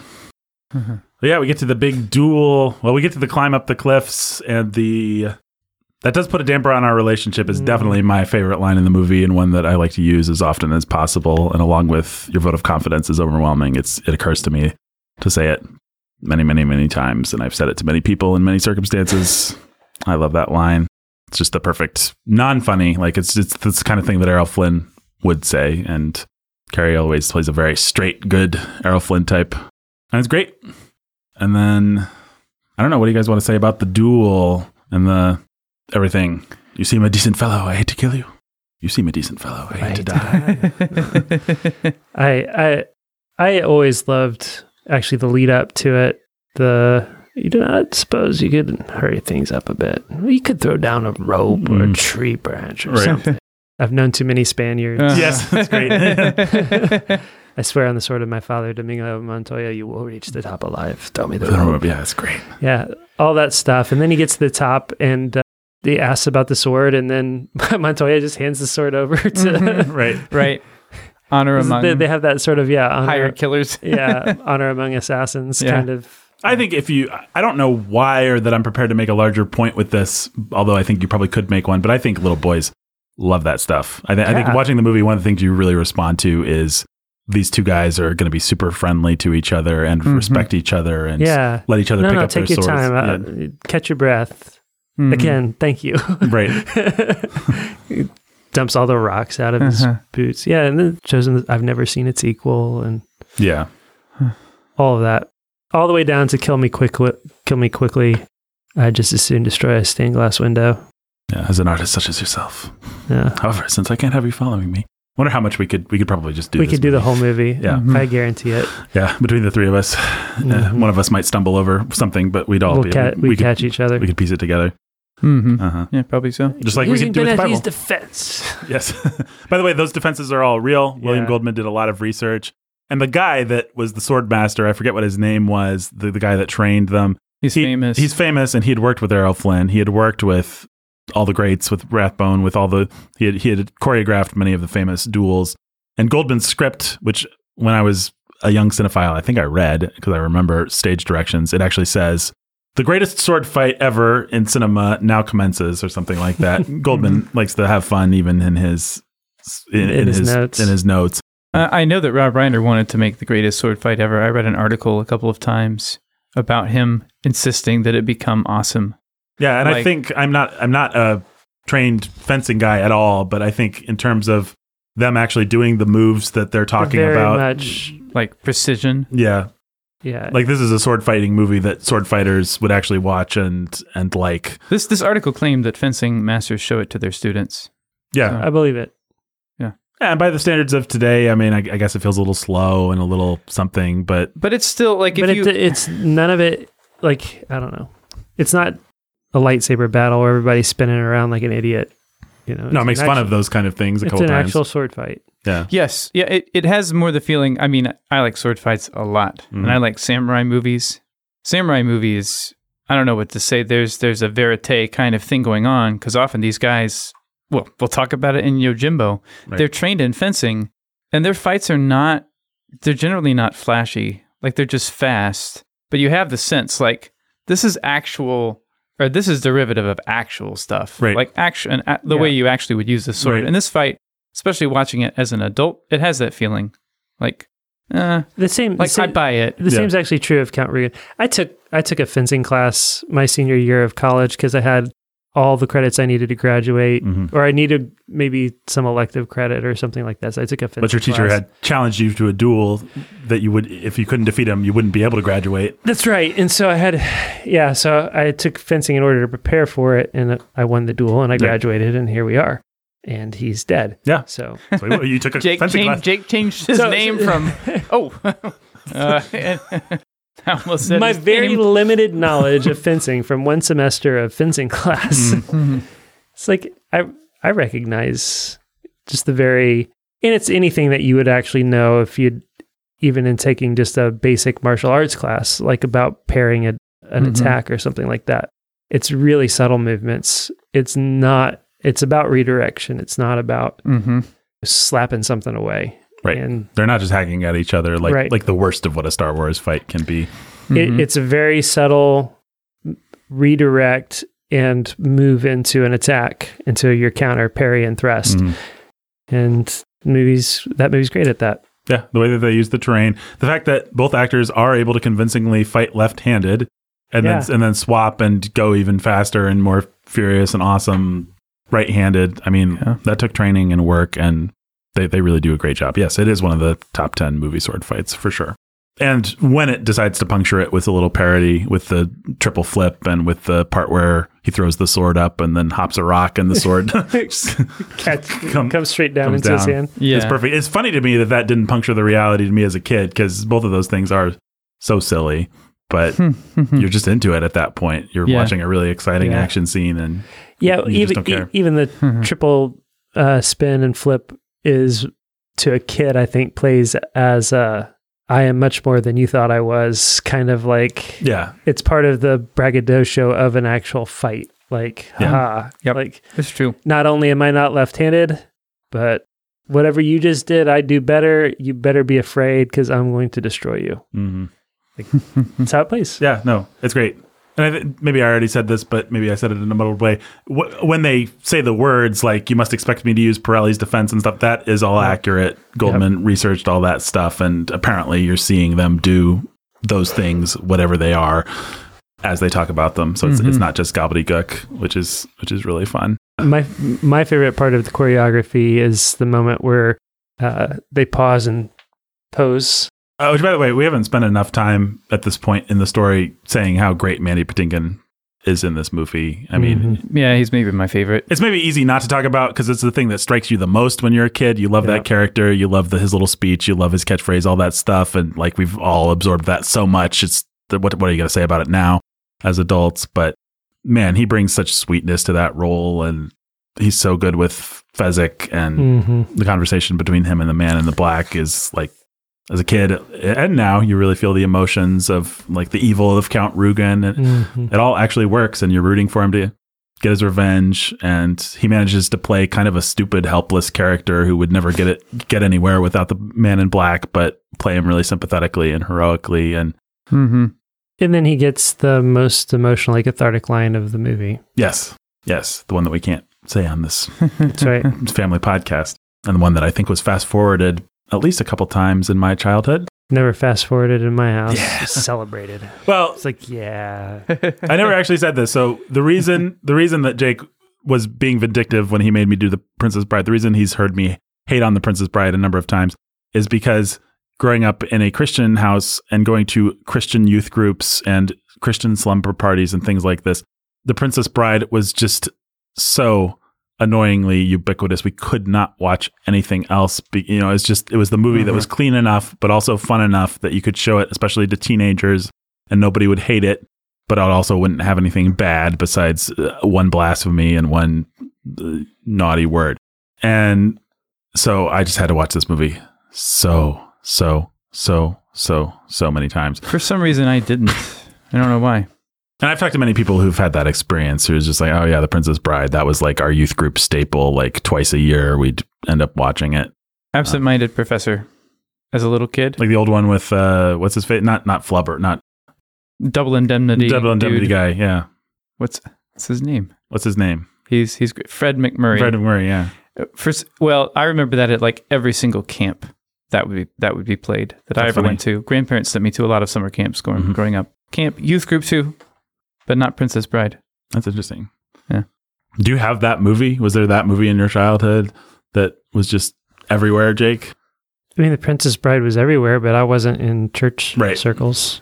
It was just one of any number of movies we all just thought was hilarious. And like it was like that or Monty Python and the Holy Grail or right. a couple other movies like that. Or just any number of, like, as uh, you got to be, like, I mean, whatever Adam Sandler S N L type yes, those Chris, the, Chris Farley movie right. was was out. That was just what we what we watched. But Princess Bride was always a steady go to. It was more. I actually associate The Princess Bride more with like after prom or like after after a dance or something like that. So it's like the kind of thing that you would have a party. You know, maybe it'd be a sleepover at somebody's house, but there'd be girls there, mm-hmm. and so you wanted a movie that was funny and fun and light, but also one that would play with the girls. And so Princess Bride was more. That's like, interesting. For me, that was The Wedding Singer, the Adam Sandler movie. That movie was always any mixed sex where we had enough control over it and there weren't annoying parents, so we weren't going to do The Princess Bride. It would be always, always, always. We just never had, I don't think we ever had the idea that The Princess Bride was imposed on us by authority figures who wanted to keep us from seeing forbidden things. It was right. more like... No, this is just a fun, funny movie that we all like. Yeah. And we, so we want to watch it. Yeah, which is good and fine and hmm. go Jake's childhood. But yeah. So if I've ever denigrated The Princess Bride, it's not The Princess Bride's fault. I've just denigrated the experience that I had with The Princess Bride, if it being the one thing that all Christian parents could agree on. I mean, even Star Wars in my circle, it was like some people wouldn't let their kids watch it because of the Buddhism or because of this or that. Or huh. So it was like, it was pretty hard to find something that everybody agreed to. And The Princess Bride really, I mean, there was obviously like lame animated kids movies that we were all, all thought we were past, but then there was The Princess Bride. It was the one movie that had like action and a couple bad words and stuff that, but it, but everybody agreed that it was kosher. So, all right, we're moving through this story, man. First of the three challenges, very fairy tale conceit, by the way, that uh, Wesley has to defeat three escalating challenges, first a, a duel and then a, But they're more like de-escalating. Yeah, exactly. that's that's the yeah, that's the Goldman touch. The yeah. Really long extended sword fight. A really short wrestling match. With the giant, yeah. And an even shorter battle of wits. But first we get to Andre. My way's not very sportsmanlike. I don't do an Andre, but uh, I love that line. Yeah. Um, I didn't have to miss. you, you put down your rock and I put down my sword and we fight each other like civilized people. We kill each other. Like, yeah, I can uh, kill you right now. Yeah. It's not my fault being bigger and stronger. Always being the biggest and the strongest. Yeah. I don't even exercise. Sleep well and dream of large women. Yes, that's... That's another belly laugh for Dad. Sleep well and dream of large women. He loved that. And then I think if you're not locked into this movie already, how can you fail to lock in when he has the battle of wits? What a perfect piece of writing. I, I love Humperdinck. Odorless, tasteless. First thing Humperdinck does is grab it, smell it. I cane powder. I bet my life on it. All those dopey cutbacks to Humperdinck where he so say good. Something stupid and pretentious and then hop on his horse. He's like, he's like an... He's and unless she's alive, I'll be very much put out. I'll be very much put out. That is, I will I will say that is where the crappy score probably contributes to the comedy, is uh, uh-huh. having bad and synth it's always trumpets. Ba, ba, ba. Yeah, it's true. The fact that Humperdinck is just in his own movie where he's the hero of that movie and he really believes in it. And having Rugen kind of slyly, dryly re- lurking in the background only helps. And yeah, it's just a lot of fun. But yes, the the Battle of Wits. Ever hear of Socrates, Plato, Aristotle? Yes. Moron. Yeah, I don't know what to say about this. This is, this is the scene I feel like we should have something to say about, because to me it's the iconic best scene of the movie, probably. I mean, every, there's so many scenes that you could say are the best. The sword fight, the first sword fight's the best scene of the movie, but the Wallace Shawn showdown is so great. But I guess the one, the one maybe thing I'll say about it is there's so many references in that scene that go over kids' heads, and it just does not matter. And I think I wish more kids' movies were like that. You understand the poetry of what land war in Asia means, even if you don't get the joke, if you're mm. not up on your world politics enough, or, or never go in against a Sicilian when death is on the line. You, you know what's going on. You know who these two archetypes are. You know what's happening. You, you, you get it. And so it can be filled with all these jokes that are just for parents that fly real fast past kids' heads, and and it's great. And that was the kind of the most fun one to discover as a as an adult, and suddenly realize I knew why you'd never go in against a Sicilian when death is on the line, and why you'd never start a land war in Asia, and why those were the two the classic blunders. You fell victim to one of the classic blunders. The first most, is the most famous of which is never get involved in a land war in Asia. But only slightly less, less well-known is this. Oh, man, it's fantastic. Never going against a Sicilian when death is on the line. And then the laugh. The laugh and the drop the dead. drop dead. Yeah, it's so well executed. Fantastic. And I, what, a, what a surprise as a kid. I poisoned both of the cups. Yes. I always felt bad yeah. about that. I felt like that wasn't playing fair. I think that actually uh, lends credence to Jake's idea that Wesley actually is a cold-blooded killer. Who's been killing people on those ships? Well, I think as a kid, it doesn't play fair. It feels like cheating. And as an adult, though, it's like this is the perfect battle of the wits thing to do. It is perfect. And it plays fair insofar as he's the one bad guy that deserves to get it. Yeah. And, and mm. he's got a knife to her neck. He's he, been cruel he to his to underlings. Kill her. The whole point was for him to kill her and leave her on the doorstep of Gilder. Right. And yeah. And it's a battle of the wits. He should be able to step back and say, you poisoned them both. Yeah, he basically deserves what's coming to him. Yeah. Yeah. Yeah. I mean, even just the, the fact that he's been mean to Andre the Giant, giant in movie terms, that means he deserves it. Emotionally, we don't like him because he's mean to people that we like. And so we don't care that Wesley dispatches him fairly cold-bloodedly. It makes emotional sense. But...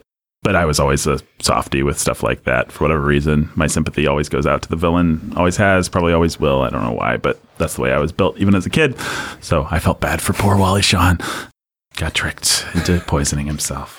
Yeah. Well, it leads up to one of the biggest laughs that you get as a kid, I think, and that still plays as an adult, which is Buttercup throwing herself down the hill. That's so stupid. It's so that's, stupid. That's one of the places... So Rob Rob Reiner said to the to said to the, his actors, "I want you to hold your cards, and I never want you to show them. And that's how we're going to play this movie. Like, you're going to have the cards, but you you may never show your cards. Like, you can maybe tip your hand a little bit sometimes, and some of you can tip your hands more than others, but we're never just going to put our cards on the table." And that's obviously a great direction, and that's the way the movie goes. But there are places, Miracle Max being the most egregious, but second only to this. Buttercup throwing herself down that steep hill. Both of them don't know how to roll down a hill. Like, really bad yeah, at and it. And then we cut to obvious stuntmen doing these tremendous rolls. So good. It's it's it's I love it. It's fantastic. Well, I think the whole scene leading up to that is a good scene to study how good these two people are at playing relatively thankless roles. Like, yeah. They bring a lot of energy. I think she in particular, she has a role that could be so unlikable and so thankless. She's just the beautiful princess. She's relatively passive. She doesn't get to do much in the story, which I think is fine, but you have to find the right person with the right energy and the right attitude to play that kind of thing. I died that day. I died that day. You can die too, for all I care. I, I think oh, she... Oh, my sweet Wesley, what have I done? Yeah. She actually makes all that stuff work. And yeah. I think... She's nineteen years old at the time. She's an American. Is she really? Yeah. I, I think that's what I think that's one of the things that makes it work is her reaction shots. Like, if you watch what she's doing when she doesn't have to make those silly declamatory princess lines, she's just a nineteen-year-old girl and she's reacting to it pretty realistically. And so and and with a kind of real American girl sensibility, Wesley mm-hmm. says lines about the forest, you know, the forest of despair, whatever it is, the What's it called? The Fire Swamp. The Fire Swamp. And she kind of gives him this look like, what? So in in same way we talk about Jimmy Stewart has all his shtick, but then when he's just reacting, he's the most natural actor in the world. Robin Wright, I think if you watch what she's doing when the camera's on someone else, she's she's giving a performance that really brings Buttercup to life and makes her more than just this stock, like Disney princess kind of Snow White mm-hmm.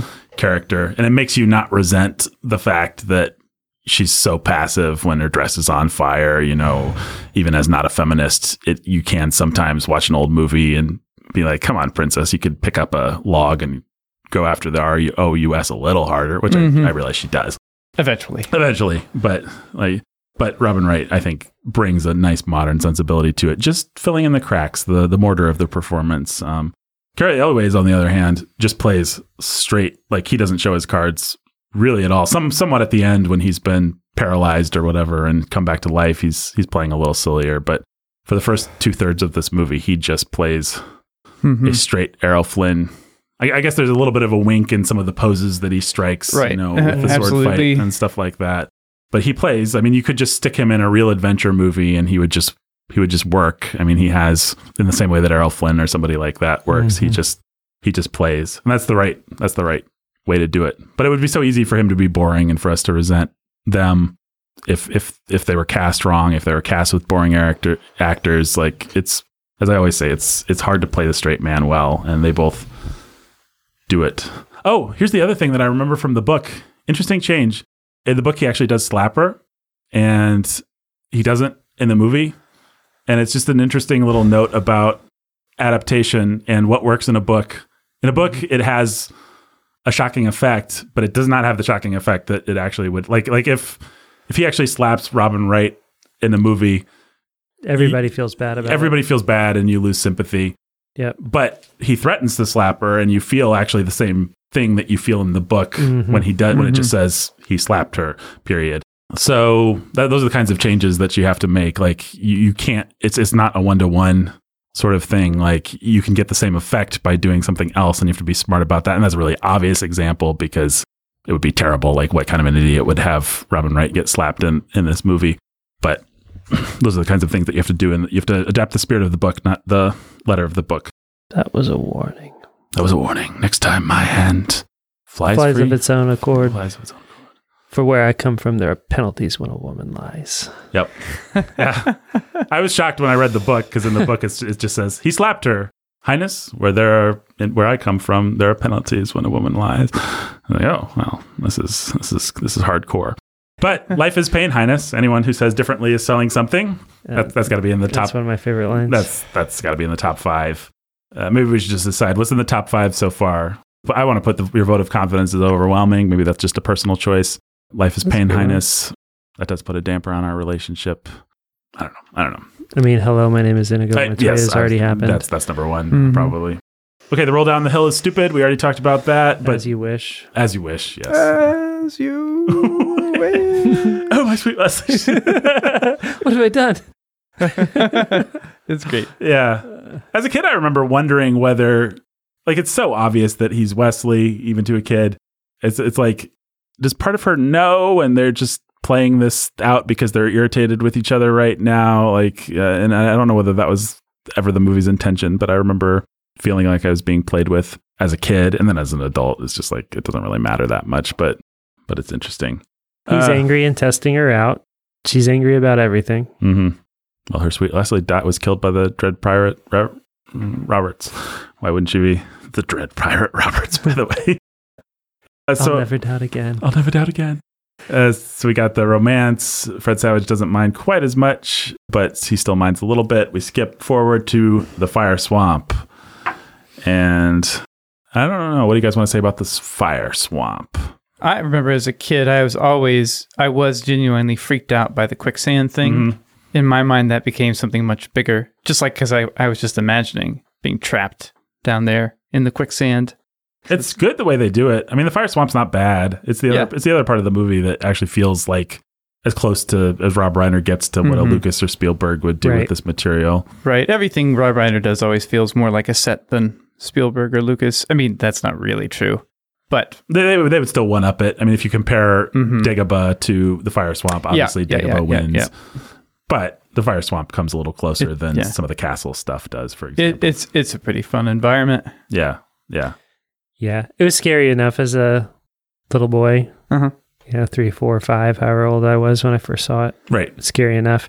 But yeah, I mean, I grew up being terrified of quicksand. Yeah. Which was going to swallow me up.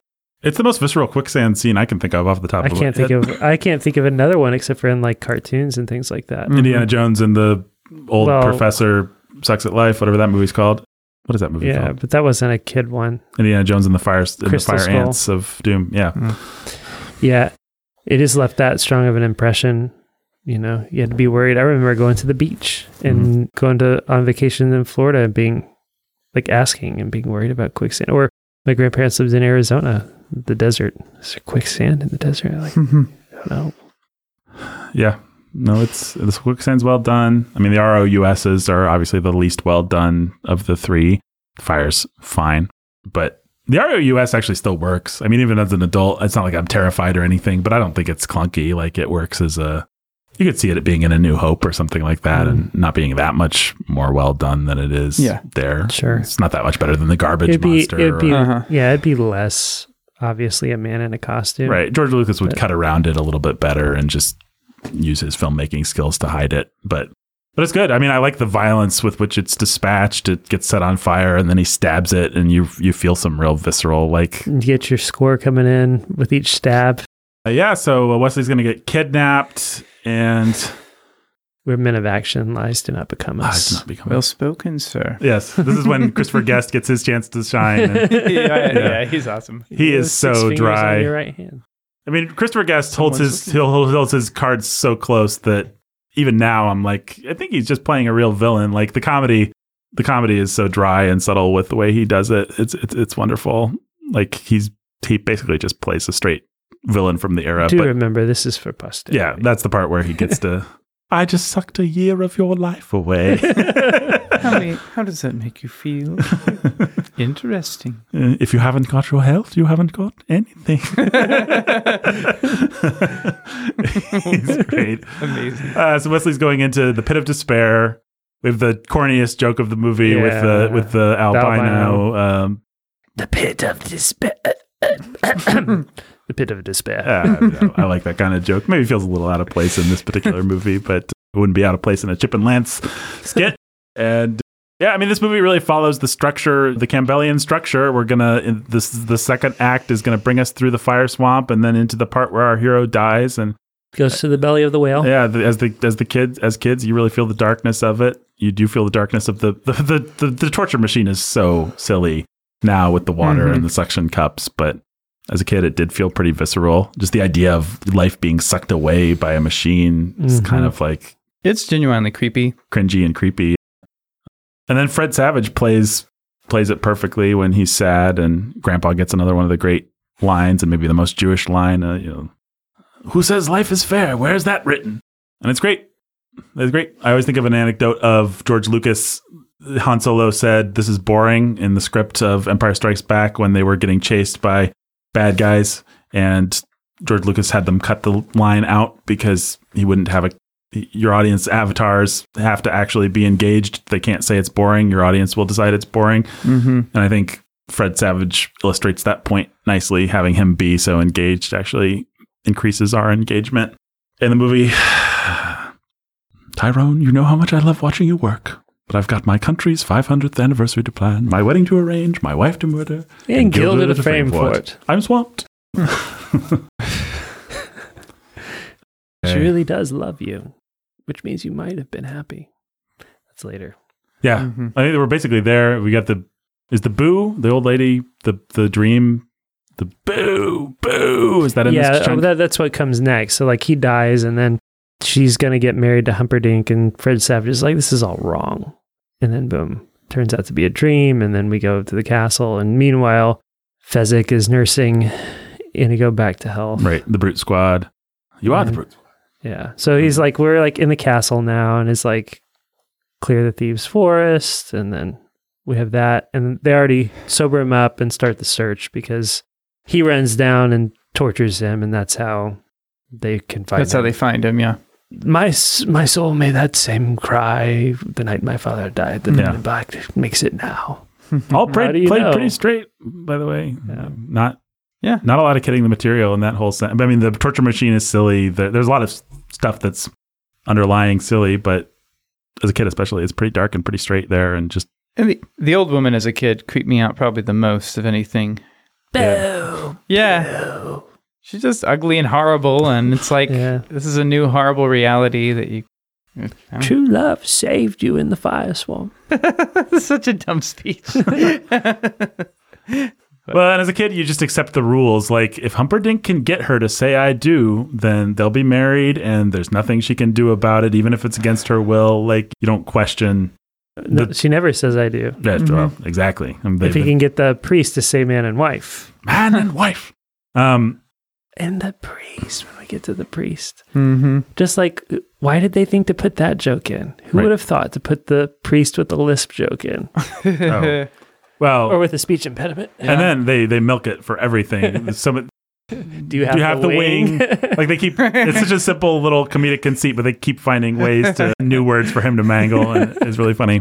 And that's Peter Cook, a great British comedian um, from, from the Goonies, and influence on Monty Python and one of the greats. But uh, I guess we have to talk about Miracle Max and Valerie before we... Uh, I'm going to stand by You're standing, it. standing, for, standing up for yeah, it? I'm, I'm going to stand up for it. Well, it's a crowd pleaser. Everybody loves Miracle Max. I'm not a witch. I'm your wife. Mm-hmm. To blathe. He clearly said to blathe. Which means you were, which we all know means to lie. So you were, or to bluff. And you having a game of cards and yeah. That's... Why don't you just give me a paper cut and pour some nice lemon juice on it?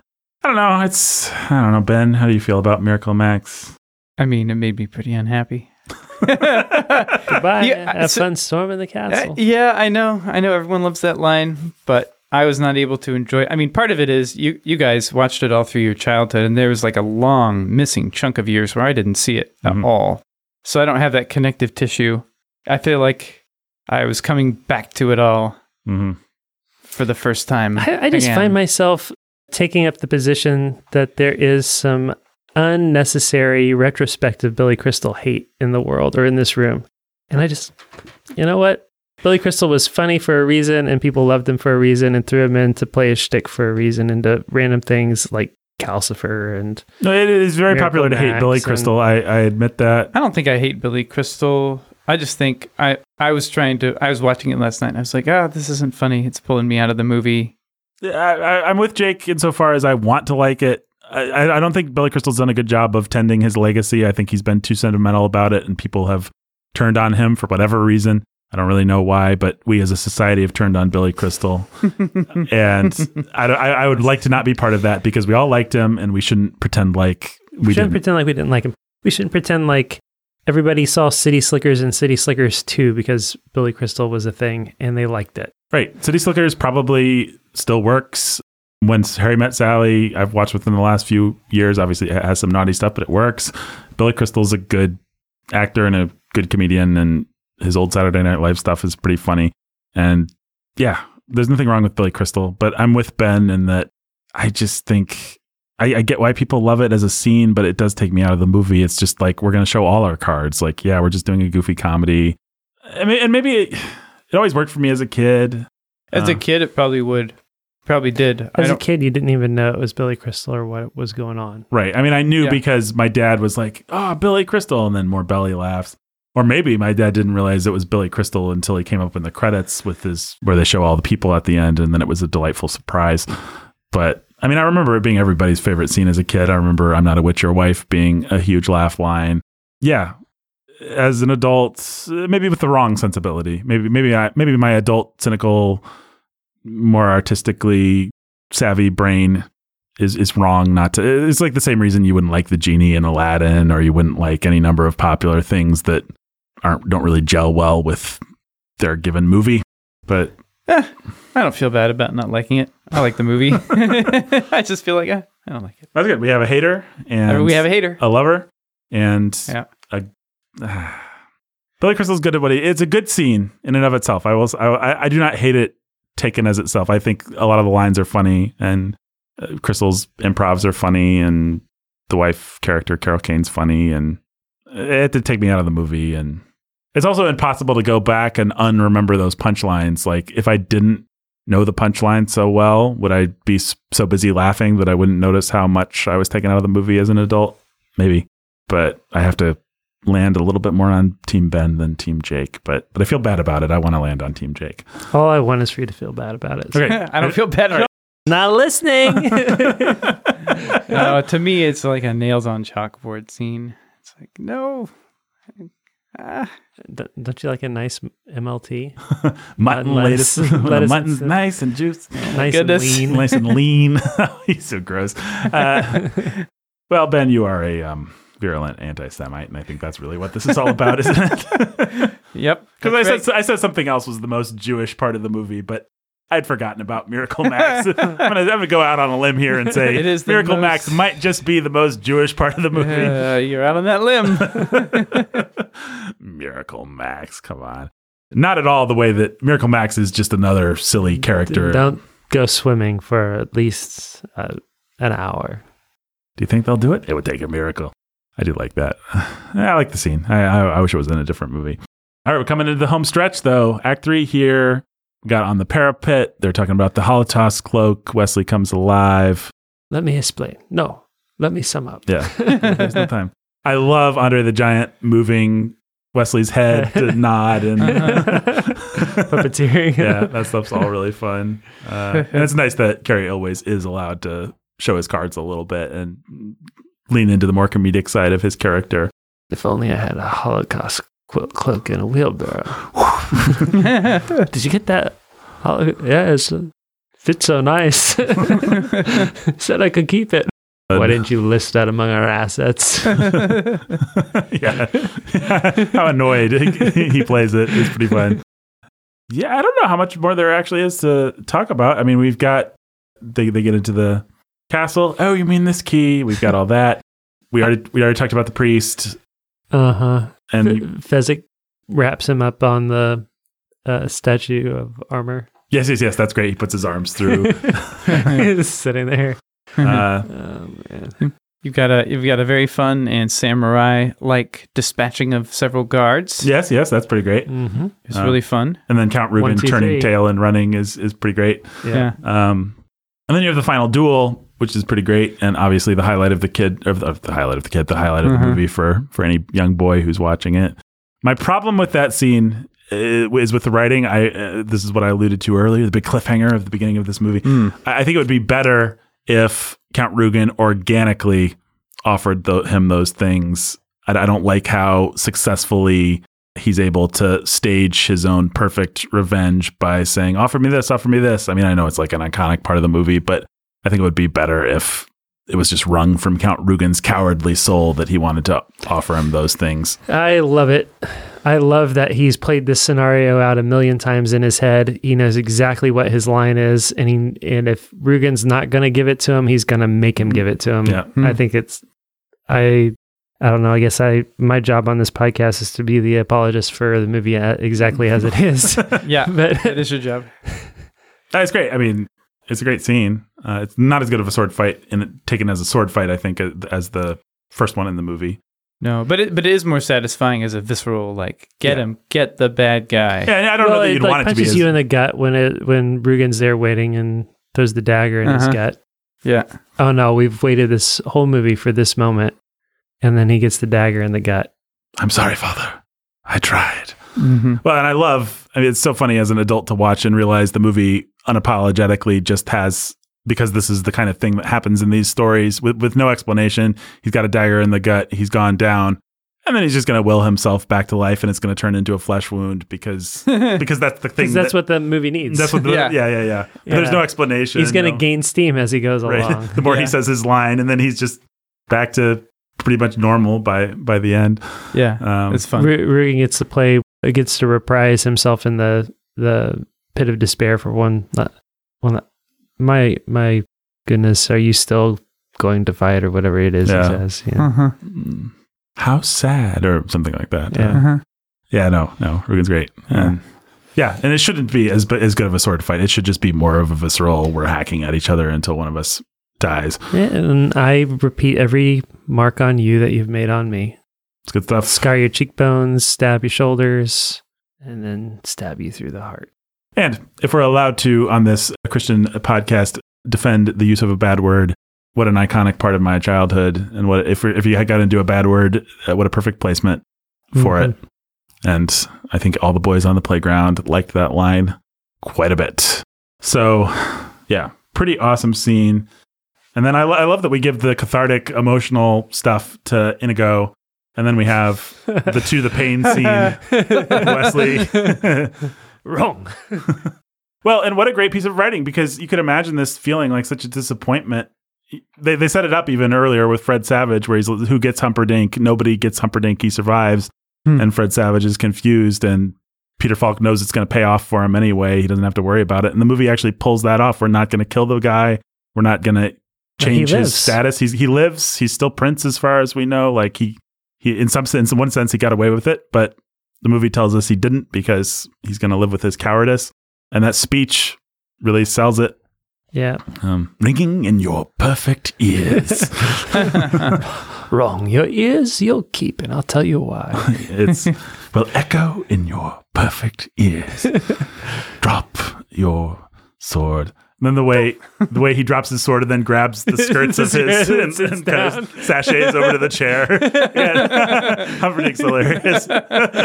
So, yeah. yeah, it's perfect, and it really works. And I just I don't even know why it works. It it, it seems like it could be so disappointing. I, it's interesting to me that it wasn't disappointing to me as a kid that we don't get a big another big duel there. I guess it's because the duel with Inigo has been so satisfying. Yeah, I think that's why. Like they, yeah, it's possible, pig.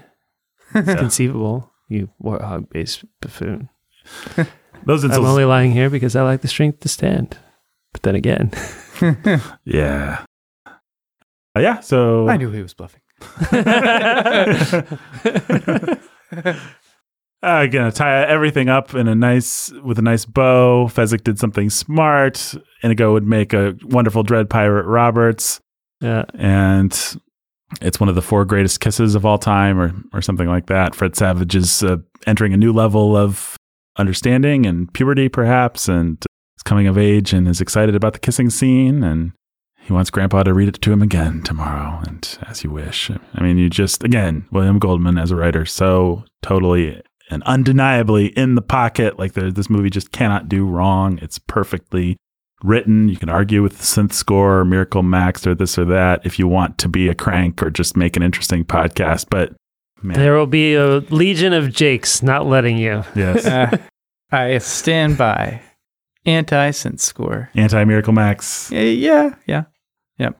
Closing thought. I kind of rushed us through the end there, but because I didn't have a lot to say about any of it. But did I? Yeah, I want to ask a tangent question. Yes. Did, did either of you guys grow up watching The Wonder Years with Fred Savage? Yep. You did? Yeah. Never seen an episode of The Wonder Years. I saw one episode recently with my wife. Okay. And was it wonderful? I wouldn't say it's wonderful. I'd say Fred Savage is awesome. He's really good. I mean, at least I thought he was really good, and it evokes a lot of stuff effectively. It's kind of, it's kind of ham- like the there's a voiceover and narration of adult Fred Savage commenting. Right, it's and unfortunate. It's played by somebody. Uh, it's Ron Howard, I think, isn't it? Is it Ron Howard? Yeah, I think okay. so. And I think that's unfortunate, but it was good. I mean, it was a good episode, single episode that I saw. But I was just thinking of him being at the right time to play that kid coming of age. Yeah. Yeah. No, he, he does the same thing in Shorthand and Princess Bride, but yeah. Lots of little details that just sort of get passed over. The king is the king and the queen are Oh, the dot yeah. She kissed me. Yeah. The, I'm gonna kill myself. What was that for? You know. You've always been so kind to me, and I won't ever see you again since I'm killing myself. Yeah. Isn't that nice? Or won't that be nice? And again, Robin Wright could make that stuff so boring if she was boring, but she manages to give just enough life and personality to a very... I think, unfortunately, we have this movie to thank for the rest of Robin Wright's dumb career, where she played you know, the lady on House of Cards and lots of kind of proto-feminist or feminist characters, because I think she really didn't like... playing such a passive love object kind of iconic fairy tale role. Well, and but then she's in Unbreakable doing the same thing. Yeah, she's good in Unbreakable. I forgot that was her. Mm-hmm. Yeah. yeah. That's the only other thing I can remember seeing her in. Right. But she she definitely did not want to get typecast as Buttercup, which I suppose is understandable, but she's really good at it. And mm-hmm. I think it would be nice if she didn't feel as bad about it. Uh, she's she's always been a good sport about the retrospectives. All all these actors have. They they know this is the movie they're going to be remembered for. Oh, she was in Beowulf. Yes, she played the Queen Mother. Of course, she was Jenny. Was she Jenny? Oh, Forrest Gump. Oh yeah, that's her. I forgot that was her. Of huh. course, that's her. Yeah, Jenny is like the ultimate. Yeah, I don't really want to be remembered for Buddy Buttercup character. I mean, Jenny as a character, reactionary and. Yeah, I don't have to explain who Jenny is to anyone who's seen Forrest Gump, but... Which I have not. Well, Jenny is not the kind of character that Princess Buttercup would approve of. Let's just say that. Thinks she dies of AIDS. Spoiler for a uh, movie that everyone except for you has seen. Pretty shocking that you haven't seen that movie. That would be an interesting one to do on the podcast. See whether we approved of it or not. See whether we liked it. See how I've, it holds up. I've never wanted to see it. No, I don't want to do it either. I'm just saying it would be an interesting one. Let's not, though. Yay. Robin Wright. Yes, she was Robin Wright Penn for a while, married Sean Penn. But like I said, even if she didn't always want to be playing the princess, she has always been a good sport. Everybody's been a good sport. They understand they will be remembered for this. Uh, I think Cary Elwes has been a good sport. I'm, I'm sure he's he'd rather be remembered for this than Saw or Robin Hood Men in Tights. She was twenty-one. twenty-one? Maybe she was nineteen. I guess she was nineteen when they were doing the casting. Because I read a quote where Goldman saw her when she was nineteen and was like, oh, yeah, this is our, this well, is our Buttercup. Born in, in nineteen sixty-six and the movie's eighty-seven. Well, that probably means they filmed it in eighty-five. So. Okay. I mean, they, they probably didn't film it the same year it came out. Final thoughts, guys, gentlemen?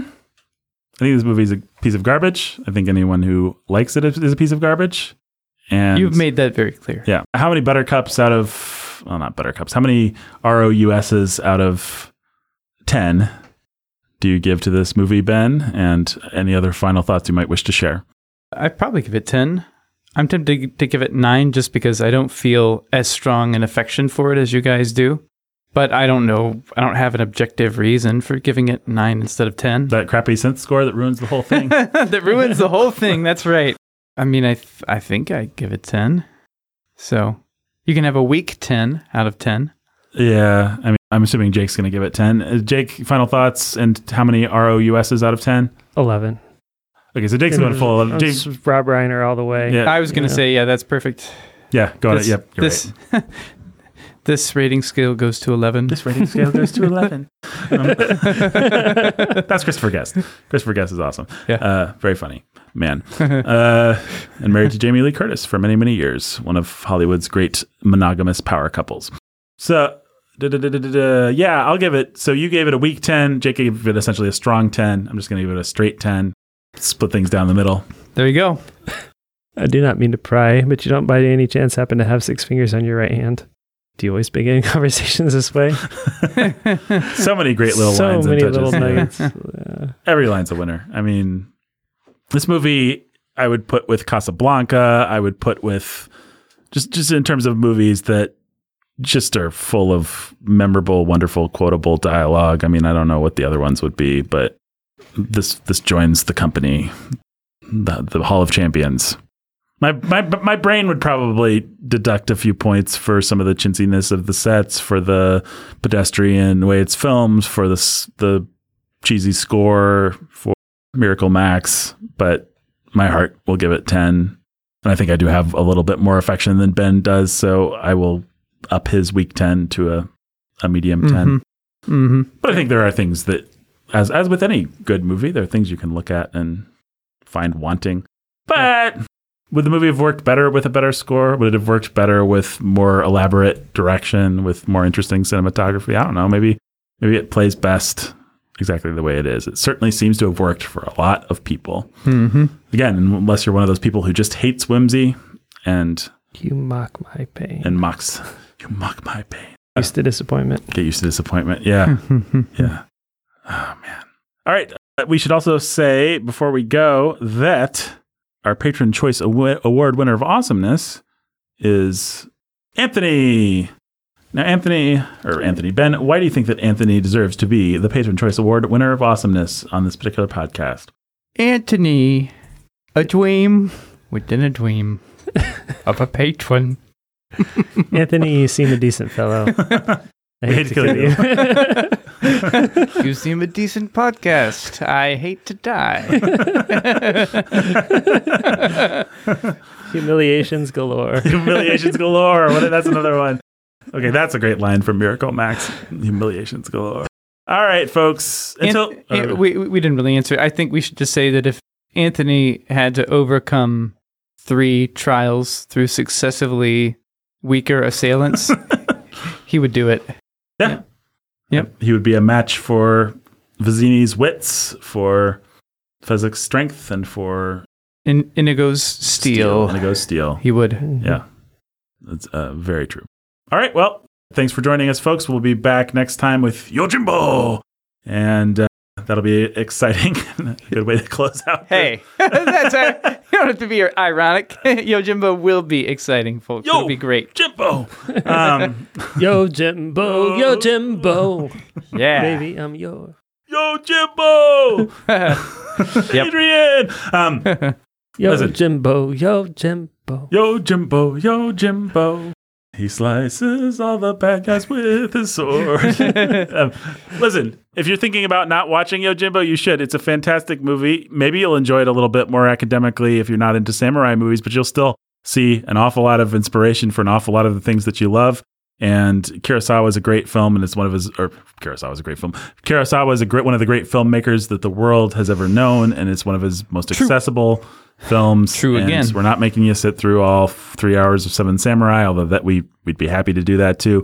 But this one's more fun. This one's fun. You'll have fun with it. So I encourage you to stretch, to read some subtitles, to watch something in black and white. If, if you're not inclined to do that, I think you might enjoy it. And so give it the old college try. The, may, may, like, like I said with Harold Lloyd, it's possible if it's just not on your wavelength that you'll it'll be a little bit more academic, but I think it'll be pleasant academic. And for many of you, it might just be a good movie. Well, it's, it's, I should you, we should also say that you get to watch the great Toshiro Mifune, yeah, if one, that's how you pronounce his name. Which is he's still an awesome and, star. And the other number of actors whose names you don't know how to pronounce. Mm. Yes, but Toshiro Mif- Mifune, arguably one of the great stars of the twentieth century, and yeah, just awesome. I don't know who, who you'd say he's. People sometimes say he's the Clint Eastwood of Japan, but that's only because Fistful of Dollars is analogous to. But he's he's much more energetic and sort of weird and silly and kind of, almost more of a Brad Pitt meets Clint Eastwood. I don't know what to say, but like if Clint Eastwood was willing to su- could could do the whole glowering thing, but then would suddenly be silly and beat his chest and run around and kind of that's more his character from Seven Samurai. But the point is, he's got a weird range of intense things that he can do. And he's, he's, he's a lot of fun to watch. He's a lot of fun to watch. Very compelling actor. And Kurosawa, one of the great, one of the world's great filmmakers. So that's next time. It'll be two weeks from now. Yo, Jimbo. Yo, Jimbo. And until next time, folks. This is true love. You think this happens every day?